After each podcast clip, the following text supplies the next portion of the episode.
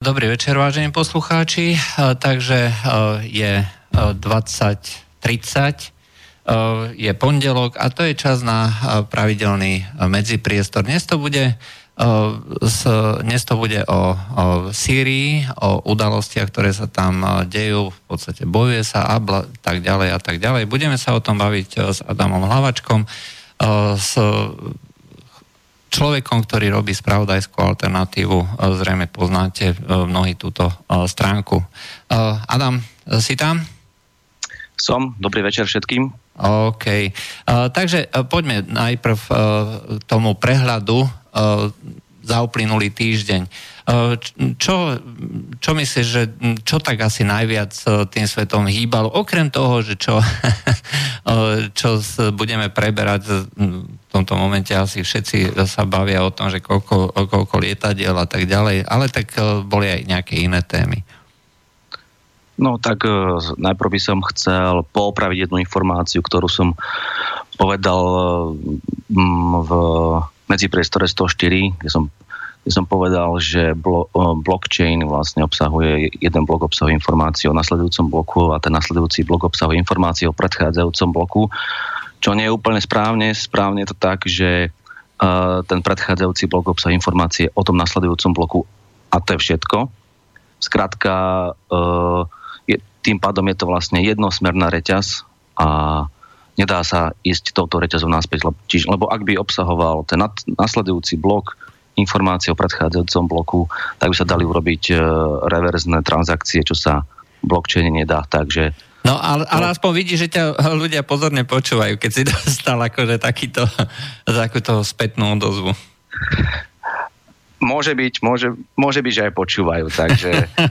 A, Dobre, ja tak, ešte poviem to, to, tie technické informácie, tak e, môžete volať na, na telefónne číslo 0950 724 963 a pokiaľ chcete, môžete aj napísať nejaký mailíček na studiozavináslobodnyvysiaľ.sk Sedíme tu v štúdiu, môžete volať, budeme radi, keď nám zavoláte a budeme sa môcť porozprávať takto online. Je to kontaktná relácia, nie je to zo záznamu ako niekde inde, takže ste slobodno vysielači, môžete hovoriť, čo chcete, čokoľvek. Dobre, takže poďme na tie uh, týždenné správy alebo spravodajstvo. Čo bolo také zaujímavé? A dokončím ešte predchádzajúcu myšlienku, že samozrejme, že sa chcem od poslucháčom za tú nepravdivú informáciu ospravedlniť. Áno, je tieto kontaktná relácia, lebo by sme išli zo záznamu. Tak by sa to určite v relácii neobjavilo. A, dobre, a, čo mňa zaujalo, a, možno budeš prekvapený, ale mňa zaujalo no, počasie. Prečo? Prečo? Stačí sa pozrieť, čo sa dialo teraz v Kalifornii, aké tam mali, aké tam mali obrovské búrky a záplavy, a čo, tam, čo doteraz tam nemali tie, tie americké luxusné suburbs, a také tie typické, typické americké rodinné domy a tie ich celé oblasti zastávané a teraz tam mali obrovské, obrovské záplavy bahna. Uh, potom len relatívne nedávno mali, tam, mali, tam mali požiare. Uh, spomeňme si, minulý rok tam mali, tam mali prakticky tri hurikány za sebou. Keď sa pre, prejdem, keď prejdem do Európy, tak sme tu mali obrovský dokonca mŕtvych. To skrátka len ukazuje na to, ako sa táto planéta mení a myslím si, myslím si, že sa nedá hovoriť o globálnom oteplovaní, ale o globálnej zmene klímy, ktorá bude mať podľa mňa velice, velice radikálne dôsledky. Stačí si nájsť uh, facebookový profil Alexandra Ača. Alexander Ač, a, ktorý je uh, klimatológ a máva ro- rozhovory v rôznych um, aj mainstreamových médiách. Ale ten, je, ten jeho blog, ten jeho Facebook uh, odporúčam, aby, si zač- aby začal sledovať e, každý. Sú tam naozaj veľmi dobré odborné články, ktoré naozaj sú veľmi, veľmi pesimistické. Ja, ja len k tomuto poviem, že no, klíma sa v priebehu, o, priebehu stáročia, tisícročí na planete menila obrovským spôsobom, zásadným spôsobom. Zoberte si napríklad, že poslucháči, nech si predstavia kanál La Manche. Hej, každý vie, že to je proste veľká, široká, niekoľko desiatok kilometrov široká úžina, ktorá je hlboká, v, myslím, že okolo cez 40 metrov, hej, v, najhlb, v najväčšej hĺbke. A, no, a málo kto asi vie, že táto kanál Máš nevznikol spôsobom nejakým, nejakými tými horotvornými procesmi, ale vznikol tým, že pred nejakým miliónom rokov došlo pre, e, došlo vlastne nejakej dobe ľadovej e, k prehradeniu ľadovcov a e, na tom mieste, kde dneska je kanál La otekala rieka, rieka Rín, ktorá sa spolu s Temžou vytvárala také obrovské jazero a je to bývalé korito tejto rieky. Čiže uh, hovoriť o tom, že uh, tieto všetky všetky veci, ktoré sa dneska dejú, je to zásluhou, že je to niečo absolútne výnimočné v histórii planety. Nedá sa to celkom takto povedať. Treba si zvyknúť na to, že táto planéta má určitý svoj kolobeh a niekedy je veľmi chladná. Ej. Mali sme tu na, v minulosti veľmi veľa ľadovcov a pred nejakými 2000 rokmi niekde v Anglicku pestovali viniče, niekde pomaly v oblasti Škótska. Bolo o 2 stupne teplejšie. Čiže uh, tie zmeny klímy uh, existujú a skutočne uh, to môže uh, prinášať uh, veľmi dramatické a radikálne zmeny, s tým absolútne súhlasím. Ja ale nesúhlasím s tým, že všetko sa pripisuje činnosti človeka. Je predsa len uh, starí Rímania uh, zrejme nespalovali toľko CO2 ako, ako dneska my a mali o mnoho teplejšie. No, ja s tebou s týmto, v tomto nesúhlasím, lebo taká zmena klímy, aká, je, aká nastáva momentálne, je naozaj veľmi rýchla a veľmi radikálna, nastáva prakticky od priemyselnej revolúcie. A e, by som povedal, že tie mnohé oblasti, mnohé oblasti na, na planéte e, sa menia velice rýchlo v priebehu života jednej generácie. Keď si zoberieme napríklad, čo sa, čo sa dialo teraz v Kuvajte, že tam mali 52 stupňov. No, to už je hodne. To už je hodne, takže uh, ja by som sa pripravil uh, nielen na ekonomických utečencov, politických utečencov, ale aj na klimatických utečencov. Mm, to je logické. Zobral by som si napríklad uh, USA a ich hurikány. Hurikán, hurikán získava energiu z mora, keď je, keď je more teplé. A ako náhle je more teplé, aj dáme tomu tým globálnym oteplovaním, tak hurikán bude silnejší a väčší a myslím si, že taká Katrina a hurikány kate, kategórie 5 a možno, že vytvoria kvôli tomuto posunu aj stupnicu a vytvoria uh, šesku, uh, tak to bude, to bude pravidelnejšie, až by som povedal možno, že pravidelné. Ja, len tiež pripomeniem na túto tému. Kedy bola Katrina, to už bolo hodne hodne dávno. Dávnejšie, no. New Orleans sa doteraz tej Katríny nespamätal. Stále je, to, stále je to mesto, ktoré zažíva následky a stále je tam obrovské množstvo zničených, zničených oblastí. Jednoducho ľudia sa už z toho nevedia dostať. Áno, takže toto, toto mňa zaujalo, že čo sa, čo sa teraz deje v tej Amerike, že aj tornáda tornádo, vzniká na základe toho, že, je, že sa stretnú dva prúdy, teplý a studený a na, naraz e, vznikne naraz sa, sa, tie prú, sa tie, ten vzduch vlastne vymení z dolného z dolnej úrovne ako z nižšej úrovne do vyššej a vzniká vlastne tornádo. A ak budú tie rozdiely väčšie a väčšie, e, čo globálna zmena klímy vlastne spôsobuje, tak budú mať e, častejšie, častejšie silnejšie tornáda. Ináč aj u nás budú. Áno, už aj boli. Však e, na, v Rakúsku e, v, pri Švechate e, nafilmovali malé, malé tornádo. Čiže keď sa pozrieme napríklad do vesmíru, že čo robí vlastne počasie, počasie na iných, iných planetách, tak, sú to, tak je to zvýšenie extrémov. Čiže zimy môžu byť ešte extrémnejšie, ale tam môžu byť ešte extrémnejšie na, na, no, z opačnej strany.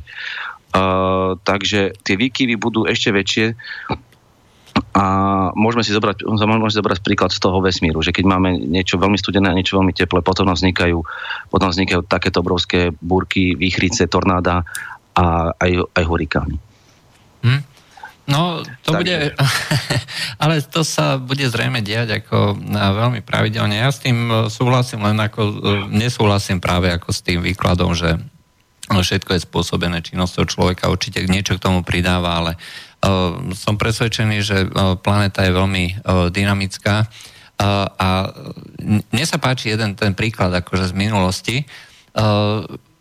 Svojho času bol ešte pred druhou svetovou vojnou bola, bol, veľký, bol tiež v niektorých oblastiach veľký problém s rybami. Všetko bolo vylovené, hej, že ľudia nemali pomaly čo jesť ako rybári. Prišla vojna, to znamená, že nejakých pár rokov sa nelovilo vôbec v tých oblastiach, lebo však bojovalo sa, ponorky a tak. No a po druhej svetovej vojne naraz akože plné more rýb. Príroda má skutočne fascinujúci, fascinujúci regeneračný mechanizmus a zrejme sa dokáže prispôsobiť. A my tu máme veľmi veľkú takú perinu, by sa dalo povedať, vzduch, magnetosféru, aj, ktorá dokáže filtrovať ako veľa, veľa vecí a vyrovnávať e, tie rôzne teploty. Oceány, to je tiež ďalšia vec, či dokáže akumulovať veľké množstvo tepla a postupne ho potom vypúšťať e, v prípade potreby. E, čiže je to veľmi zvláštny dynamický mechanizmus a my nemáme žiadny popis na to, aby sme vedeli, akým spôsobom to všetko funguje. Tie rôzne modely sú len dneska na základe nejakých premenných, ktoré si niekto vymyslí, že takto by to tak asi mohlo uh, sedieť. Hej. Ale uh, vie sa, tie rôzne predpovede dneska sú presné len do určitého obdobia, potom už je tá, tá diferencia veľmi, veľmi veľká. No, tak vidím, že tu sa zhodneme, že sa, že sa nezhodneme.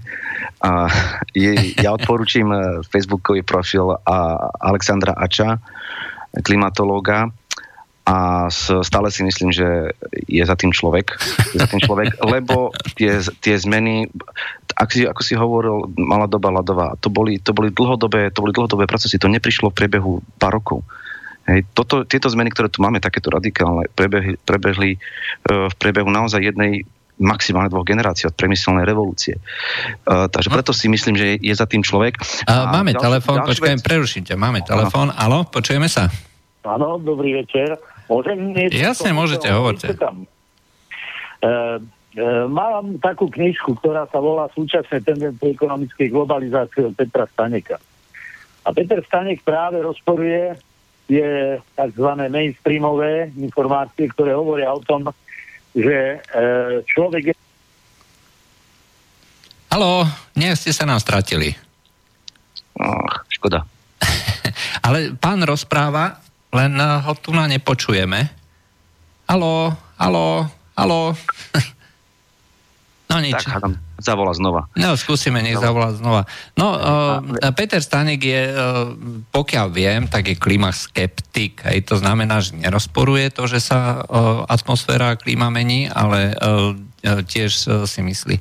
Ale v princípe je absolútne jedno, čo sa týka týchto zmien. Ja súhlasím s tým, že tie zmeny sa dejú, a že postihnú zvlášť v tejto dobe, aj keď v tých oblastiach, ako je treba z Bangladeš, hej, kde v tej bengálskej delte hej, žije, ja neviem koľko ľudí, 100 miliónov ľudí a teraz naraz sa tam to ovzdušie stane ne, životov, nezlučiteľné so životom. Ja len poviem, že akým spôsobom to prebieha. Človek je schopný vydržať aj 50 stupňové teploty, keď je suchý vzduch. Uh, halo, počkaj, e, máme tu na druhý telefón. Halo, ste tu? Áno, no to som ja znovu, dúfam, že ma počujete. No ste boli prerušení. Neviem, kto to... Ja, nie, ja, ja som si nechal vypol mikrofón tam, potom som si všimol ešte, keď som si tam, viete, a ja by som sa chcel tomu vyjadriť.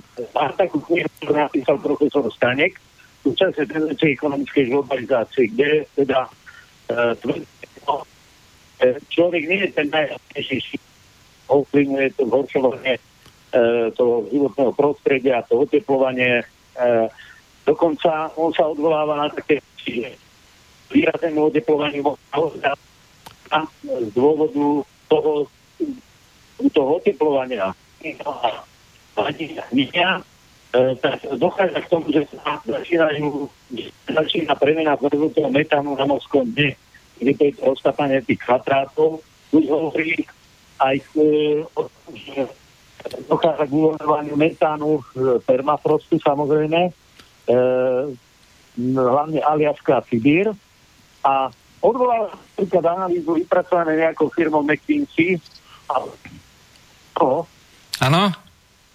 No, viete čo, strácate sa nám, neviem, ako to spojenie je veľmi, veľmi zlé.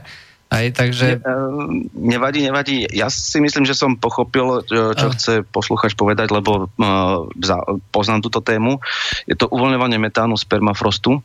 Permafrost väčšine zamrznutá zem, väčšinou, väčšinou na Sibíri, respektíve v tých severných uh, častiach uh, planéty, ktorý v sebe má, má plyn metán, ktorý je oveľa, oveľa, uh, väč, má oveľa väčší skleníkový efekt ako CO2 No. Um, neviem, neviem, neviem, či nie až stonásobne je, je uh, aktívnejší, čo sa týka, čo sa týka uh, skleníkového efektu. A tým, že sa vlastne teraz uh, deje to, že, perma, že sa planéta otepluje, ten permafrost, tá väčšina zamrznutá zem sa rozpúšťa a začína byť mekou. Tým pádom sa tento plyn, ktorý, je uvoľň, ktorý, ktorý bol zadržaný uh, v permafroste, uvoľňuje a potom vznikajú také tie obrovské uh, jamy, kruhového typu, hlavne na Sibíri. Čiže ak si dáte vyhľadať, že do Google Siberia sinkhole po anglicky, sinkhole, tak uvidíte také, také obrovské kruhové, kruhové diery. Niekoľko desiatok až 100 metrov veľké. To sú ako zvyšky takých obrovských bublí, ktoré vyprskli do zeme. Skrátka, skrátka na tisíce kilometrov tam nebýva nikto a zrazu, a zrazu uvidíte takúto obrovskú, do, obrovskú dieru, ako priemer možno 100 metrov, hĺbka tiež asi 50-100 metrov. Nevedeli si to vysvetliť, keď ich, keď ich našli niekoľko, či čo to je. Že nie je tam nič spálené, nie je tam, čiže nebol to asteroid, nebol to meteorid alebo niečo podobné. Uh, a nakoniec prišli na to, že to je plyn, ktorý jednoducho je zadržaný v, pod tou zemou a zrazu urobí plup. Vyflusne. Urobí flus. Áno, e, ako, ako keď si varíte krupicu alebo uh, keď, keď vrie voda. A, a tohto metánu je len na Sibíri a určite aj pod morom obrovské množstvo. Toto, keď sa začne uvoľňovať, tak to len zrýchli globálne oteplovanie, globálnu zmen, zmenu klímy. Bude to proces, ktorý bude sám seba podporovať. A samozrejme potom sa ešte roztopia ľadovce na sever, na juhu a to bude proces, ktorý začne sami, sami, sám seba podporovať. A tým pádom, jak si hovoril, že tá príroda má veľmi dobrý samoregulačný efekt, a už som čítal teórie, že ako náhle by sa zvýšili hladiny morí, tak sa zvýši tlak na zemskú kôru a potom môžu vybuchovať sopky, ktoré zase spôsobia, že budeme mať t, tmavé oblaky ako keby a tým pádom bude menej slnečného žiarenia zase nastane globálna zima. Tak sa to znova, tak sa to znova uh, vyreguluje. Ale jedno, jedno chcem povedať, chcem povedať len toľko, že táto planéta, táto planéta ohrozená nie je. Príroda ohrozená nie je. Ale človek, človek. No. Človek. No. človek. Čiže príroda si poradila vždycky, zažila, zažila e, veľkú, zažila dobu ľadovú, zažila malú dobu ľadovú, asteroidy, meteority. 90% všetkých, všetkých e, živočíšnych druhov vyhynulo a pozri sa, čo stále objavujeme e, nové. Čiže, čiže príroda si poradí. Táto planéta ohrozená nie je. My sme. No.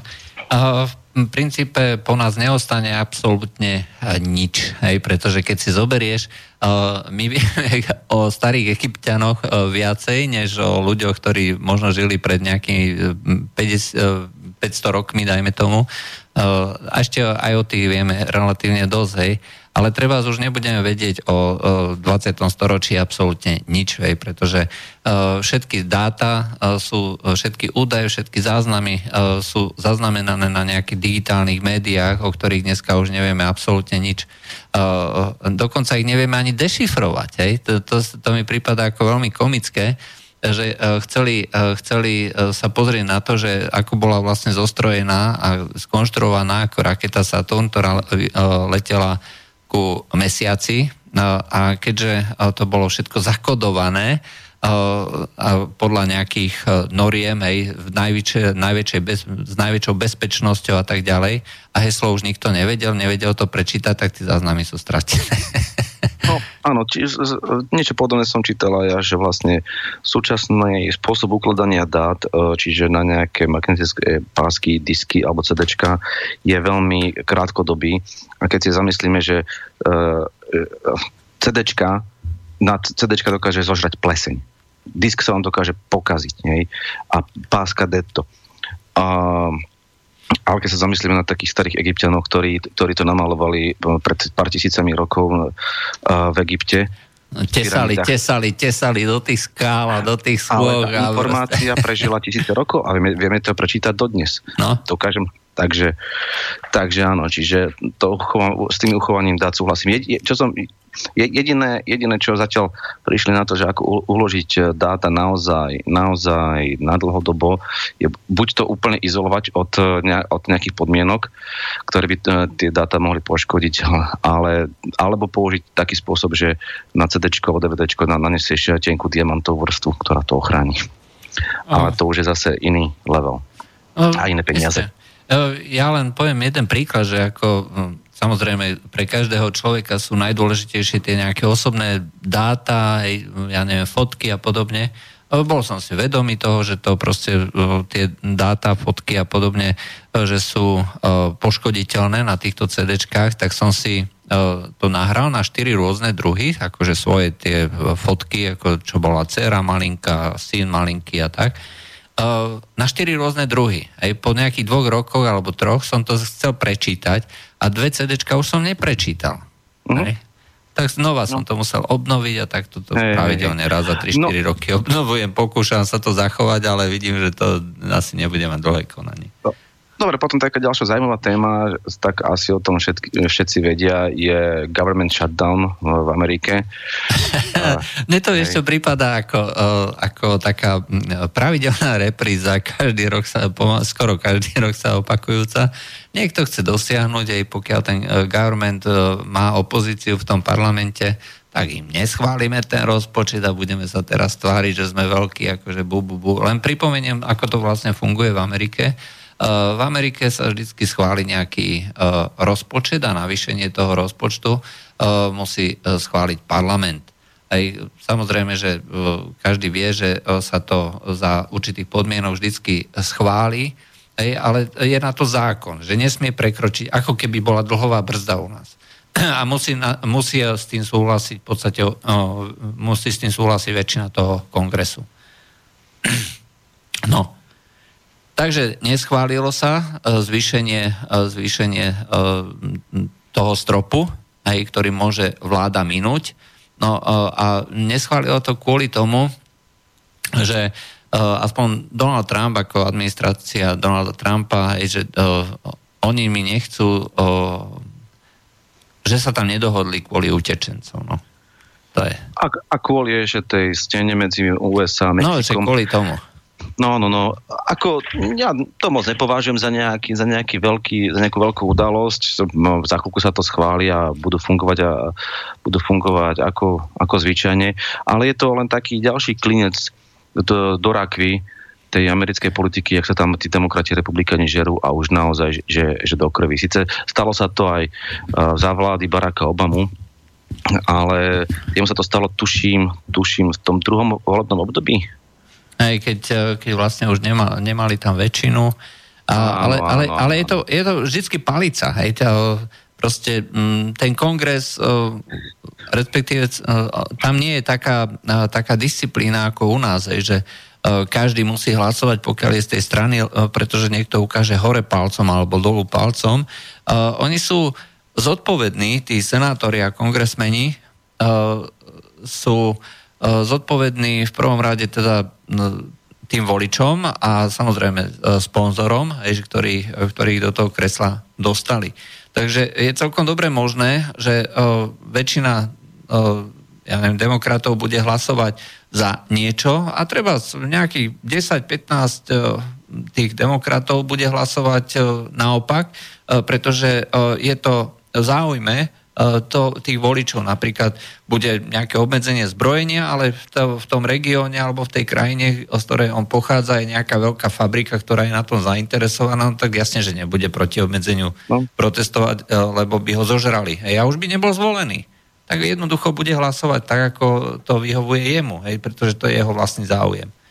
Takže takto to, e, takto to u nich funguje. A e, preto tam e, je možné fungovať na báze tých lobistických vzťahov. Aj, čiže tam sú veľké organizácie, ktoré obiehajú tých jednotlivých zástupcov a snažia sa ich získať pre tú alebo onakú politiku alebo nejaký zákon. Je to, je to celkom zaujímavé, si myslím. A e, v každom prípade e, je to taký americký folklór. Toto konkrétne áno, tento government shutdown, vravím, tomu neprepisujem nejakú veľkú, nejaký veľký význam, ale veľ, veľký význam má, má to, čo sa deje medzi na domácej politickej, politickej scéne v USA medzi demokratmi a republikánmi a jak sa naháňajú tie vyšetrovačky FBI, CIA. Teraz vyšli zase nejaké informácie, že ako bývalá Obamová vláda zneužívala FBI a CIA. Vymaza, vymazala, vymazala odpočúvané záznamy, hej? Áno, áno, áno, áno. A jak sa odpočúvajú navzájom, jak sa, jak sa naháňajú. Čiže tamto, tamto začína vrieť, no celkom sa mi to ľúbi.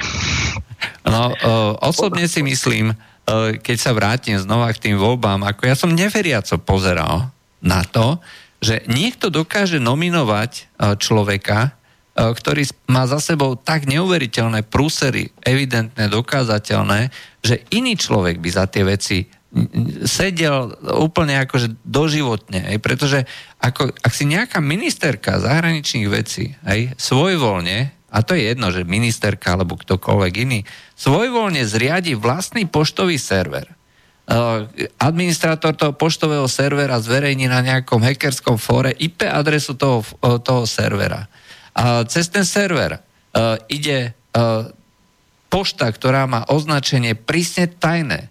Ľudia, ktorí sa uh, komunikovali s tou vládou, si na svojich vlastných počítačov uschovávali kópie najtajnejších najtajnejších vecí, hej, spolu s nejakými pornografickými materiálmi. No tak to je niečo neuveriteľné. Tá žena mala proste byť už na dosmrti odstavená z politiky a oni ju nominovali E, na, e, do toho demokratického, za demokratov do prezidentského súboja. No to je niečo neuveriteľné. To nezodpovednosť e, jej a aj jej podporovateľov. to nie je nezodpovednosť, to je, to, to je absolútne zásadné, flagrantné porušovanie zákonov. A nehovoriac už o tom, že Clinton Foundation akože zbierala sponzorské dary od Rusov a takéto bohovadiny. A, a, tu na niekto na, a to sú dokázané veci, hej? a tu na niekto naháňa, sa snaží vyhrabať dôkaz, doteraz ešte neexistuje jeden jediný dôkaz, že Donald Trump bol platený Rusmi, alebo že mal niečo s Rusmi. A napriek tomu, koľko to už je, rok a pol, čo FBI naháňa nejaké dôkazy, že Donald Trump je spriahnutý s Rusmi a pritom Hillary Clinton je dokázateľne dokázateľne dostala peniaze, peniaze od Rusov za predaj uránu aj za predaj uh, percent. to, to je niečo neskutočné. A tu niekto hovorí o principiálnej zásadovej politike. No, to, to, ako, ja mám z toho skutočne srandu, hej, pretože toto je niečo, e, čo nemá jednoducho obdoby a osobne si myslím, že toto vojde do dejín e, nielen politických, ale aj do dejín žurnalistiky. Preto... Uh, na to, jak som povedal, že mňa to, mňa to sledovať to celkom baví a na to, a na, toto majú českí bratia jeden veľmi dobrý výraz, ktorý, ku ktorému nemá Slovenčina ekvivalent a to je podívaná. je to naozaj podívaná, čo sa, čo, sa, čo, sa deje, čo sa deje teraz v Amerike a pripomína mi to uh, ten uh, myší raj, ten, ten uh, neuveriteľne rýchly úpadok spoločnosti. O, áno. O, to je presne ono, hej, pretože to nemá absolútne žiadne logické, logické opodstatnenie. Ja si vôbec neviem predstaviť spoločnosť, kde platia nejaké formálne pravidlá. Spoločnosť, kde skutočne, keď sa ja dohodnem s niekým aj na nejakých pravidlách, tak všetci to budú dodržiavať a keď to niekto poruší, tak bude automaticky vyautovaný. Hej? Ono, ono, uh, vieš čo, už teraz prevláda, už uh, nie je to tá racionalita alebo, ne, alebo tie pravidlá, ale je to doktrína a ideológia. Čiže presne ako, ako padol bývalý systém, že tam boli, že to boli ideológovia, ktorí si v októbri 89 mysleli, že tento systém je dokonalý a najlepší a nikdy nespadne, tak rovnakí ideológovia a zaslepenci sú momentálne aj v USA. No, a nielen v USA. nielen v USA. Ja som Aj. práve dneska čítal jednu takú poznámku. Napísal Tomáš Haas, bývalý, bývalý poradca prezidenta Václava Klauza, ktorý sa ako neveriaco krútil hlavou nad tým, že na Ukrajine bola zakázaná kniha jedného anglického historika, aj renovovaný v Anglicku to bol bestseller aj o Stalingrade a tak. Eh, na Ukrajine to zakázali z jedného eh, dôvodu, pretože jedna scéna z tej knihe eh, bola citáciou, citáciou zo spomienok jedného príslušníka Wehrmachtu, kresťansky založeného, ktorý tvrdil, že videl, alebo bol svetkom toho, ako ukrajinskí nacionalisti popravovali židovské deti. A oni povedali, že, by to, že, že to nie je pravda. Že, e, vymysleli si, že to, že to je záznam NKVD. Hej, samozrejme, že to, je, to, bola, to, bol, to bolo klamstvo, doslova. A že e, to proste kazí ten dobrý obraz národných e, toho, že ako sa máme pozerať na tých hrdinov, ktorí vlastne tvoria históriu Ukrajiny. Tak zakázali túto knihu.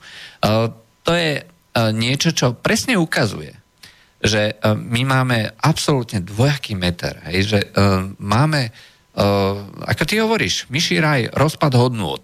Hej, nikto sa nevzrušuje nad tým, že tam sú skutočne ľudia, ktorí presadzujú neonacistickú až fašistickú ideológiu a vyslovene tlačia na tú vládu, hej, aby sa radikalizovala, aby robila určité veci. A my ich podporujeme, nám to absolútne nevadí. Uh, neviem si vôbec predstaviť, že v nejakej uh, demokratickej krajine zakážu knihu. Knihu, ktorá je skutočne podložená len preto, lebo ideologicky nesedí. Potom to nie je demokracia. A pok- No? História, história sa opakuje, čiže robia tie isté chyby, čo, čo bývalé systémy, ktoré už padli. akože celkom... To, to, to, to, to, ako, to ako kniha Tibora Eliota Rostasa. Uh, Pantarej sa k nej nepriznáva, že nesúhlasí s jej obsahom. pritom, pritom, pritom s, s obsahom Mein Kampf tam nemá problém, hej, k tomu, k tomu nenapíše nič. No a výsledok, že tý, kniha Tibora Eliota Rostasa najnovšia, nekonečno, je už najpredávanejšia. ale nesúhlasíme s tým. Ale, ne, ale nesúhlasíme, no tak... Ale... Nesúhlasíme to, ale predáme, lebo nám to nesie nehorázne veľa peňazí. Aj, ale na druhej strane, kebyže to nepredávajú, tak by sme, by sme zase hovorili o cenzúre. To zase treba povedať. Ďalšia vec, čo ma zaujala, uh, trošku uh, sú voľby v Čechách prezidentské. Ani nie kvôli tomu, že, že Zeman a ten druhý uh, kandidát, je, je to aj kvázi jedno, kto vyhrá, lebo prezident v Čechách tie, tiež nemá veľkú funkciu, skôr reprezentatívnu ako na Slovensku a Česká republika je tiež síce väčšia od nás, ale, ale stále je to malá krajina. Ale čo som si všimol jednu zaujímavú vec, že hovoria tam o rozdelenej spoločnosti že Zeman tam rozdieluje spoločnosť. Pozrieme sa na USA, rozdelená spoločnosť. Pozrieme sa na nás, rozdelená spoločnosť. Pozrieme sa na Francúzsko, Nemecko, rozdelená spoločnosť. A ja som tak zamyslel nad tým, že jak je to možné? Jak je, jak je to možné, že vlastne spoločnosť v jednotlivých štátoch, krajinách, národoch sa takto delí a väčšinou to vychádza tak 50 na 50, hej? A myslím, myslím si, že to môže byť asi tým, tým volebným systémom, že máš, ne, máš niekoľko kandidátov, 10 a viac, a do druhého kola postupia vždy dvaja. A medzi týmito dvoma sa potom volí v druhom kole. Uh, moja otázka znie, na ktorú momentálne neviem odpovedať, taká filozofická otázka. Nespôsobuje tento volebný systém uh, rozdelenie spoločnosti v konečnom dôsledku? Na, presné, na prakticky presné polovice, čo je potom veľmi nestabilné, čo je potom to potom um, môže byť naozaj, že to môže mať skrátka dôsledky, aké to má teraz v USA, že ako sa tam idú po krku jednotlivé strany. Fú, toto ja neviem povedať, ale uh, problém ani ja nevidím, uh, nevidím uh, v tom rozdelení. Vždycky to totiž bolo, že demokrati, keď boli s republikánmi v Amerike, tak málo kedy boli jednoznačné víťazstva. Väčšinou to boli tesné víťazstva. Raz boli tí alebo tamtí. Problém bol ten, že demokrati, keď si zvolili svojho prezidenta, republikani to akceptovali a opačne to platilo tiež. To znamená, že OK, vyhral tento človek, získal väčšiu podporu, sme v demokratickej spoločnosti, akceptujeme to a budeme, budeme mať príležitosť o 4 roky, o 8 rokov a tak ďalej. Avšak v tomto momente je veľká časť spoločnosti nastavená tak, že naopak my, pokiaľ nesúhlasíme s týmto kandidátom, budeme robiť všetko preto, aby sme mu znemožnili jeho činnosť, budeme vystup, proti nemu vystupovať, aj napriek tomu, že by sme mali dehonestovať samotnú krajinu. Príkladom je to, ako vystupujú proti či už proti Zemanovi alebo proti nejakým iným tým reprezentantom štátu, ľudia, ktorí sú niekde na medzinárodných fórach, typicky europoslanci, hej, tak vyslovene lobujú proti, proti politike, ktorú treba tá krajina robí a ktorej reprezentantom je aj ten nejaký človek, s ktorým oni nesúhlasia.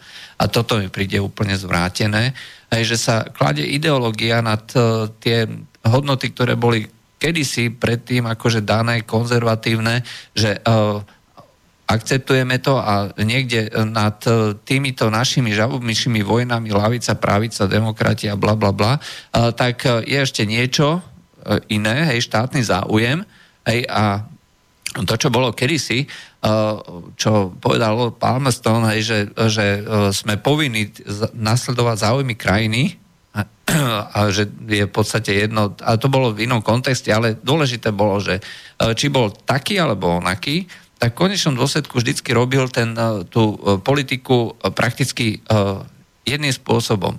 A zober si napríklad Borisa Johnsona. Aj, to je hm? minister zahraničných vecí, ktorý sa hlásil, eh, ktorý vystupoval, keď bol starosta Londýna, aj ako zapálený kritik vlády, ktorá, ktorá robila nejakú nepriateľskú politiku voči Rusku a že on sa hlásil za rusofila a neviem ešte čo. Prišiel ako minister a je z neho jastrab. Ale on nie je jastrabom kvôli tomu, že, že je taký. On obhajuje záujem Veľkej Británie, ktorá, ktorá takúto politiku presadzuje a vyžaduje. Hej. Preto, preto hovorím, že toto je určitá politická kultúra, hej, ktorá, do ktorej my sme treba nedorástli a na druhej strane Západ ju postupne pomalinky stráca. Západ ju stráca podľa mňa aj preto, lebo vyhrávajú tí lobbysti, čiže bohatší vyhráva. A k tomu, k tomu asi poviem len toľko, že ďalšia vec, čo ma, čo ma zaujala je uh, tuším, zajtra bude Svetové ekonomické fórum v Davose, ale organizácia Oxfam vydala správu, že ako sa rozdeľuje svetový majetok uh, na tejto planéte. Veľmi dobrý článok na Finwebe, hospodársky novín, alebo respektíve, uh, respektíve agentúrna správa ČTK, nadpis Horné percento ovláda 4 petiny bohatstva, chudobnejšia polovica ľudstva nezískala nič, ukázala analýza. Podľa správy 3,7 miliardy ľudí, teda polovica ľudí na Zemi nezískalo z minuloročného svetového rastu vôbec nič. Čiže uh, bohatí bohatnú, chudobní chudobnejú. Len pripomenie, že za minulý rok e, čísla e, prekonali očakávania analytikov a ekonomov Medzinárodného menového fondu e, a týkalo sa to v prvom rade e, všetkých rozvinutých krajín a tie zároveň potiahli e, aj ekonomiku e, krajín, povedzme, krajín BRICSu, ktoré išli ako neočakávane hore. išli, išla hore Brazília, išlo hore Rusko, išla hore Čína, India troška poklesla, ale išlo to, išlo to hore, ale majú z toho prospech, ako si povedal, len tí najbohatší. To je 1%. Tak, tak. Len tí najbohatší. Potom moja otázka znie, keď to skombinujeme s tou politickou nestabilitou, s tou klimatickou nestabilitou, povedzme. Máme tu takúto ekonomickú nestabilitu, lebo sa vytvárajú rozdiely, tie nožnice sa stále zväčšujú. Dokedy je to udržateľné? Myslím, táto spoločnosť, tento stav, ktorý tu momentálne je relatívne, relatívne kľudný, povedzme to, uh, dokedy to je, dokedy to je udržateľné, keď e, bohatí budú stále bohatnúť a chudobní budú chudobniť. A potom sa, potom sa uh, tá politická špička čuduje, že ľudia volia alternatívne strany, alebo možno nich volia extrém, extrémistické, keď uh, s týmito štandardnými politickými stranami sa stále deje toto, že tie nožnice sa stále zväčšujú. A čo, proti tomu, čo sa proti tomu robí? prakticky nič. Európska únia označila niekoľko krajín za, za daňové raje, kde sú obrovské peniaze. Som čítal niekde štúdiu, že by tam malo byť okolo 80 miliard. Uh, áno, 80 miliard dolárov. To, uh, nie, to je málo, 80 biliónov. Tak. Biliónov, biliónov.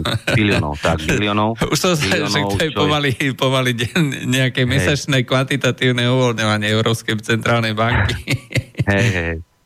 Uh, to je okolo HDP, ročné HDP tejto planéty. Hej. Uh, takže toto keby sa napríklad zdaní, alebo kebyže, kebyže tie krajiny nejako donútia, ako Európska únia sa niečo, sa niečo snaží robiť, ale je to strašne pomalé, to sa uh, označila krajiny, označila krajiny za daňové raje všetky okrem, okrem Európy. U nás, u nás údajne žiaden daňový raj není. Ani v Monaku, uh, ani v, v Lichtenštánsku, nikde Európskej, v Európe geografickej, hej. Čo hm. samozrejme, že nie je pravda, lebo Lichtensteinsko aj Monako sú obrovské daňové raje. No, jednak to a jednak uh, sú to práčky. Hej, sú to práčky. Tak, hej, to sú, sú to práčky. Uh, čiže, čiže táto správa len potvrdila to, čo, čo, čo, čo alternatívne médiá alebo slobodné médiá uh, hovoria už dlhodobo, že, že bohatí bohatnú, chudobní chudobnejú a teraz, vyšla, teraz vyšla tá správa, že z minuloročného svetového rastu a teda, polovica, teda polovica ľudí nedostala vôbec nič, čiže všetko to zhab, polovica ľudí uh, nedostala nič a všetko to, bo, všetko to zhabalo to horné percento, alebo tie horné 4% ľudí. Takže ako chceme potom vyrovnať nejaké, nejaké sociálne rozdiely, ako chceme potom zabrániť ekonomickým migrantom. Ktorí... Budeme o tom pekne hovoriť. ako? Budeme o tom pekne hovoriť. A, budeme, a zaobalíme to do pekných slov. A budeme... A do progresívnych, hej, však uh, musíme byť progresívni. dneska to fičí, progresívne Slovensko je dneska v kurze. Takže, hej, hej. takže takýmto spôsobom to uh, zrejme, zrejme bude fungovať. Uh, ja by som ale k tejto, uh, čo si povedal, hej, že alternatívne médiá, uh, ja nemám ten rád ten pojem, lebo ja im nevo, nehovorím alternatíva, ja im hovorím komplementárne médiá. Uh, pretože no, ten uh, tzv. mainstream, uh, on z rôznych dôvodov sa vyhýba určitým témam. Hej, keď e, si odmyslím e, manipulácia, tak proste vytesňuje zo svojho záujmu niečo.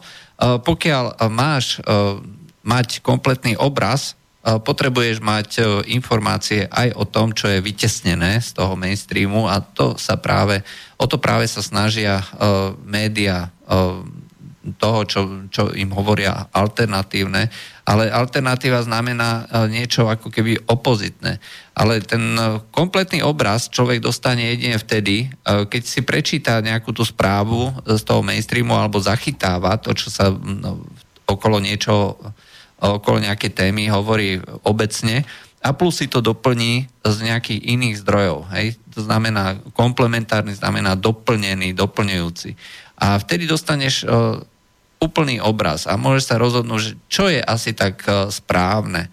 Lebo tá manipulácia môže byť aj zo strany... E, toto mi hovoria, keď e, robia so mnou jedna reporterka rozhovor, že prečo sa zaoberám iba určitými témami.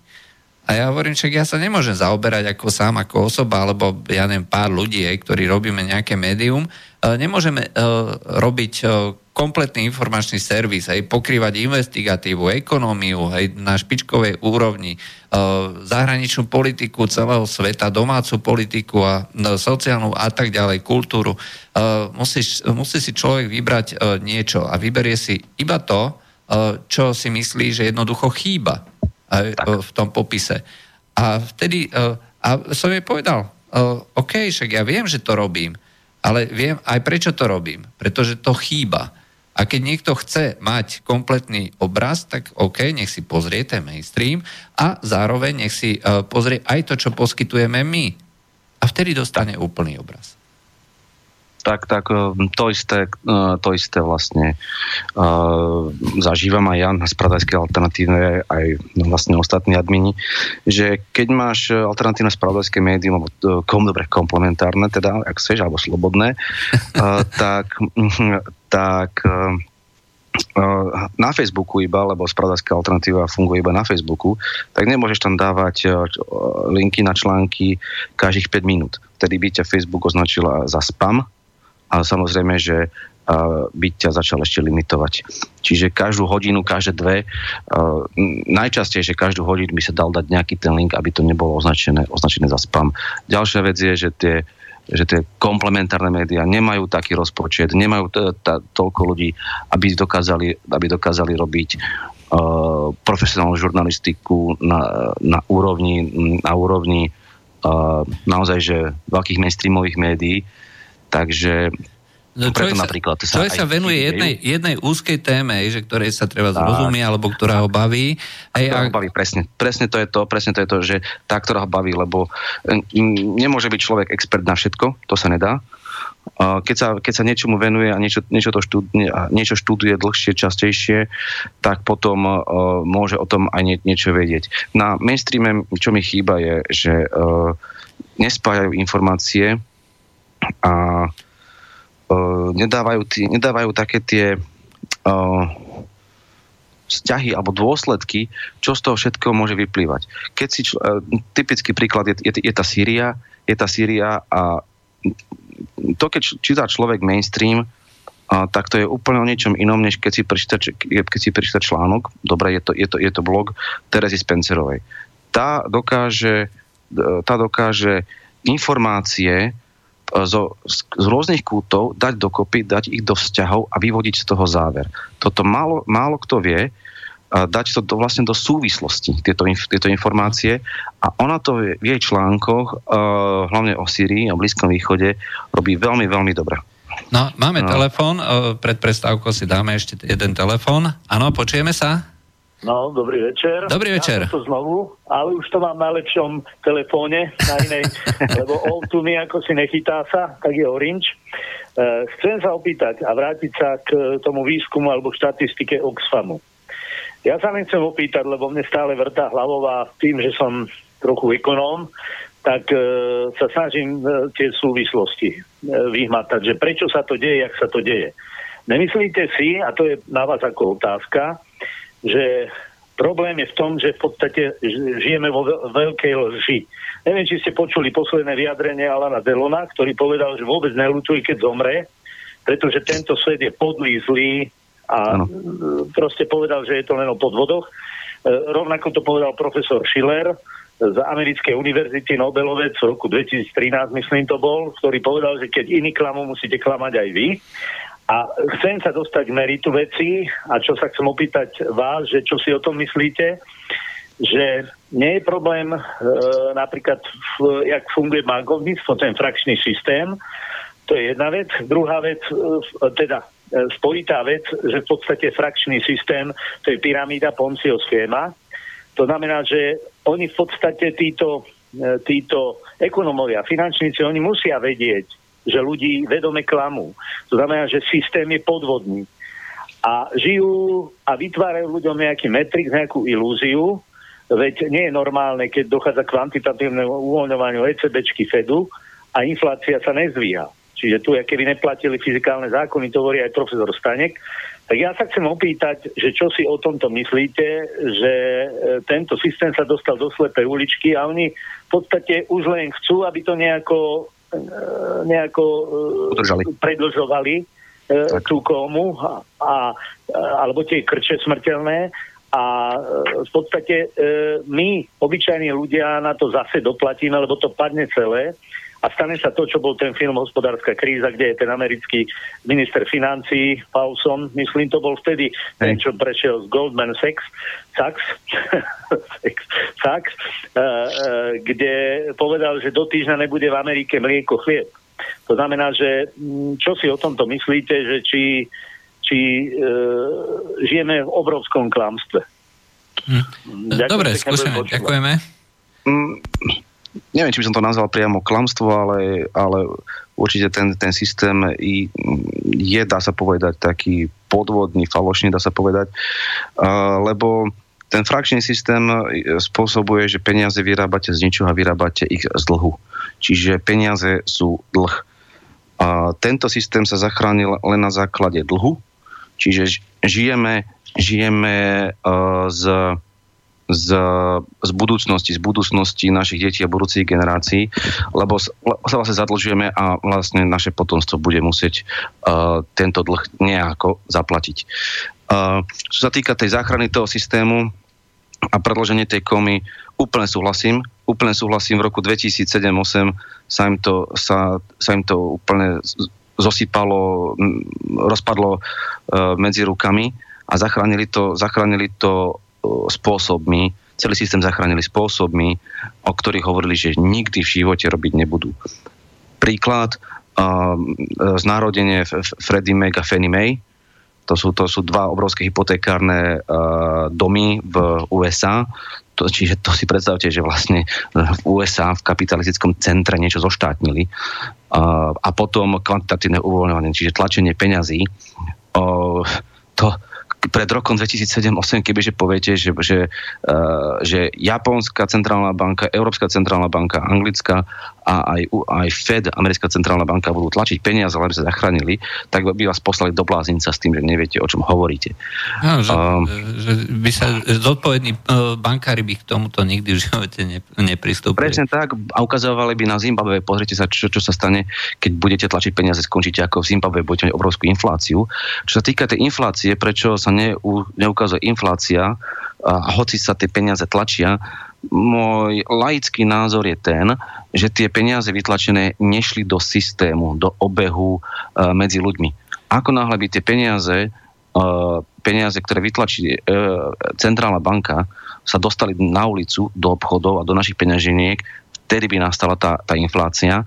Tie peniaze však zostali, by sa dalo povedať, že vo finančnom svete. Na to, aby zachránili tie predlžené banky, Jednak, je, jednak to, ale um, v podstate to ide do tých uh, investícií, však o tom je vlastne tá bublina, uh, bublina uh, rastu tých uh, indexov akciových trhov. Je, však, ano, každý... to je, to je uh, peniaze dostávajú, peniaze dostávajú banky, uh, firmy si dokážu uh, potom za veľmi nízky úrok tieto peniaze požičať a čo spravia tzv. Uh, stock buyback, čiže nakúpia si vlastné akcie, nakúpia si, nakúpia si vlastné akcie a potom samozrejme, že akciový trh, indexový trh stúpa a, my, a všetci sa na to pozerajú, že hurá, rastie nám ekonomika. Nie. Rastú len tie, len tie indexy a tie akcie, ktoré už dávno uh, si žijú vlastným, vlastným životom a neopisujú reálnu ekonomiku. To je, to je, ako to Stanek nazýva veľmi správne, je to virtualizácia bohatstva. Tie peniaze, alebo tá hodnota, ktorá je v tých akciách, sa môže kľudne veľmi rýchlo stratiť a môže to padnúť. Presne presne takisto, ako teraz padol Bitcoin. No, mne osobne sa hrozne ľúbilo uh, čínska agentúra Dagon uh, je agentúra, ktorá hodnotí uh, realitu, alebo snaží sa aspoň hodnotiť realitu, uh, tak z toho bola akože veľká sranda, že Amerike dali dali rating na úrovni nejakej Venezuely alebo Kolumbie. Pretože... Uh, Jediné, čo zachraňuje momentálne Ameriku, je, ten, je ich dolar.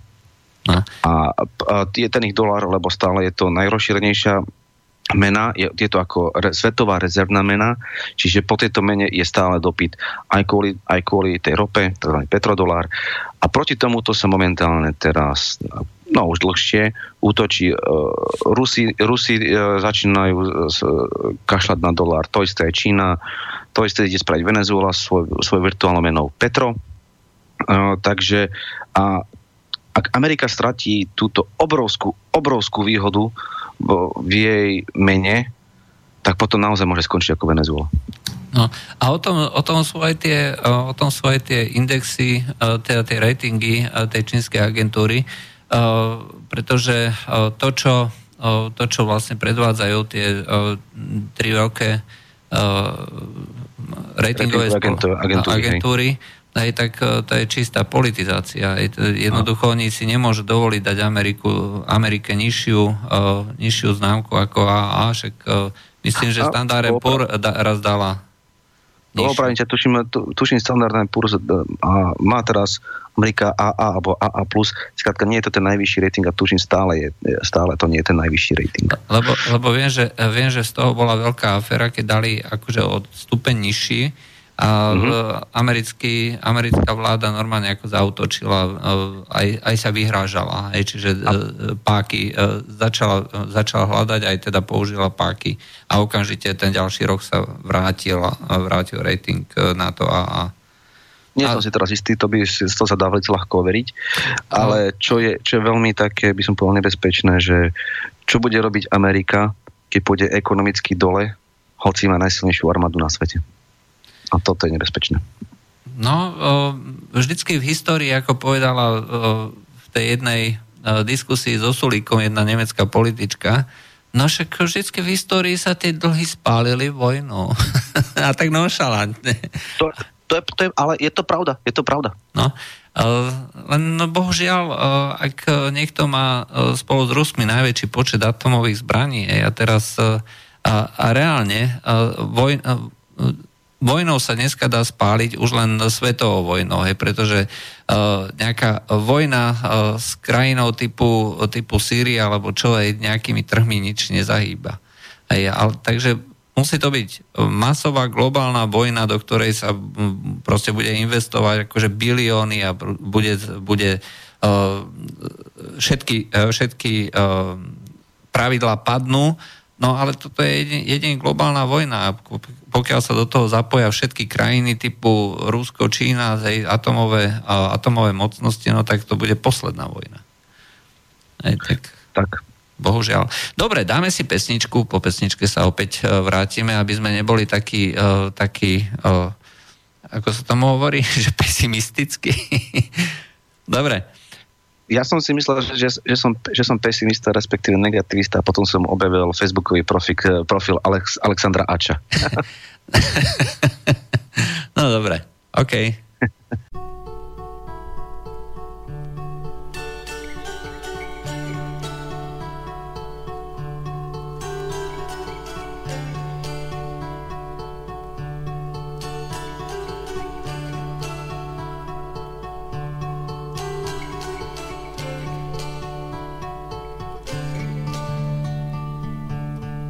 My sweet Lady Jane. When I see you again, your servant am I, and will humbly remain. Just heed this plea, my love, on bended knees, my love I pledge myself to Lady Jane.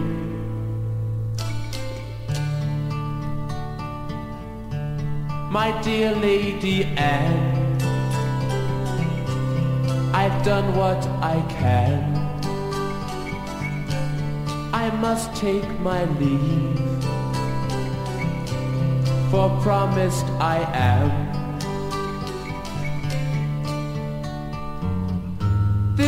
Play is run, my love.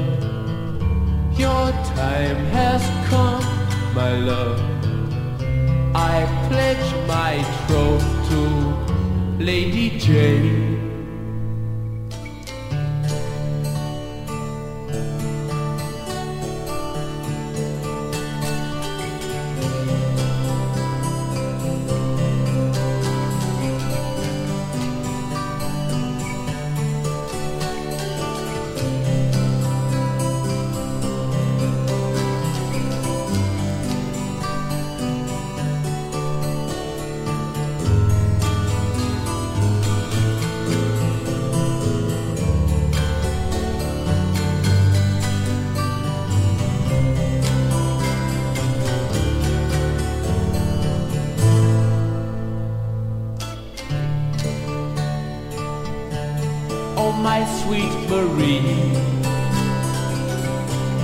I wait at your ease.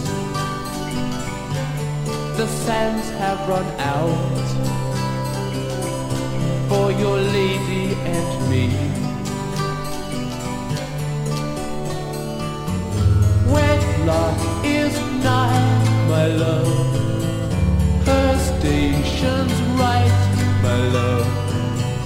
Life is secure with Lady Jane. Takže sme tu opäť po pesničke. Uh, no, uh, budeme sa venovať tej našej hlavnej téme. Uh, ešte uh, je tu na otázka uh, uh, Lubo z Košíc. Uh, tvrdí teda, že uh, som naivný a som obeťou politické orientácie, pretože názory na klimatické zmeny, ktoré kritizujem, hlásajú ekoaktivisti, väčšina klimatologov a skôr lavicovejšie orientovaní politici a odborníci a že keď im neverím v politických otázkach, nie som schopný uveriť, že by sme mohli a tak ďalej. No, je to vec, ktorá, ktorá je skutočne ako rozporuplná a nie je to otázkou politické orientácie, ale je to proste otázkou toho, že mám fyzikálne vzdelanie a niektoré veci sú fyzikálne jednoducho nezlučiteľné s tým, čo hlásajú mnohí, mnohí tí ľudia, ktorí sa prehlasujú za odborníkov, klimatológov a podobne. Takže toto je, toto nevyplýva z toho, že som nejako politicky orientovaný, ale naopak z toho, že som prirodzene skeptický a kritický, asi tak. Dobre, toto bola otázka, odpoveď na Luba. Uh, boli tu na ešte nejaké ďalšie, uh, ale tie sa nejak netýkajú tohto, uh, tohto rozhovoru. No, poďme na tú Sýriu. Skúsme to nejako zrekapitulovať a shrnúť. Skúsiš ty? Môžem skúsiť, ale je to naozaj na veľmi, veľmi dlho. sírsky, sírsky konflikt je už od roku 2011, ale to, čo sa tam deje, už bolo, už, už vlastne tie prvotné príčiny začínajú po, po prvej svetovej vojne. Po prvej svetovej vojne, keď si, keď si tam uh, Francúzsko Anglicko, vtedajší kolonizátori, vytvorili dva umelé štáty, Sýriu a Irak, kde, kde si nakreslili vlastne hranice tak, ako, ako oni chceli, s tým, však teraz stačí sa na ich pozrieť, na ich hranice, aké sú to rovné čiary, takto by štát za normálnych okolností nikdy nevznikol, s tým, že sú tam pomiešaní šíti a suniti, čo by taktiež za normálnych okolností nikdy e, nevzniklo.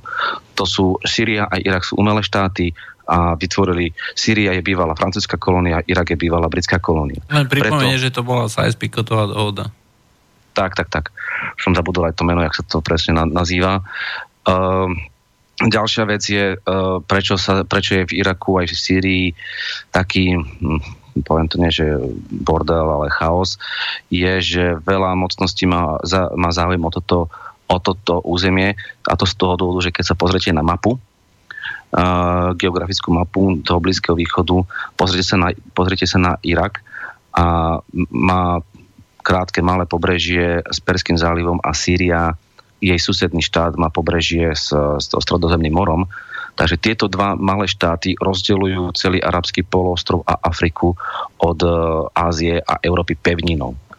To je neskutočne strategicky dôležité územie. Hlavne keď chcete, keď chcete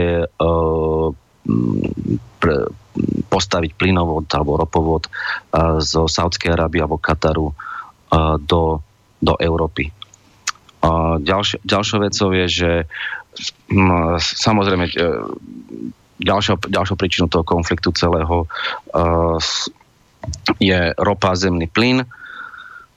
Potom môžeme do toho pridať aj, t- aj to globálne oteplovanie, keďže Sýria zažívala obrovské sucho uh, roky pred, uh, roky pred uh, tou arabskou jarou. V roku 2010 to bolo. Uh, uh, Rusko zažilo obrovské, obrovské sucho a Rusko ako veľký, veľký pestovateľ obilia a zrazu povedalo, že nebude nič exportovať, lebo malo aj ono veľmi nízkej úrody a to zvýšilo ceny to zvýšilo ceny potravín, ktoré už boli aj tak pre, pre mnohé štáty, mnohé štáty drahé a tak sa to začalo. Tak sa to začalo v Tunisku, potom to prešlo, potom arabská jar prešla do Egypta a tak ďalej, tak ďalej.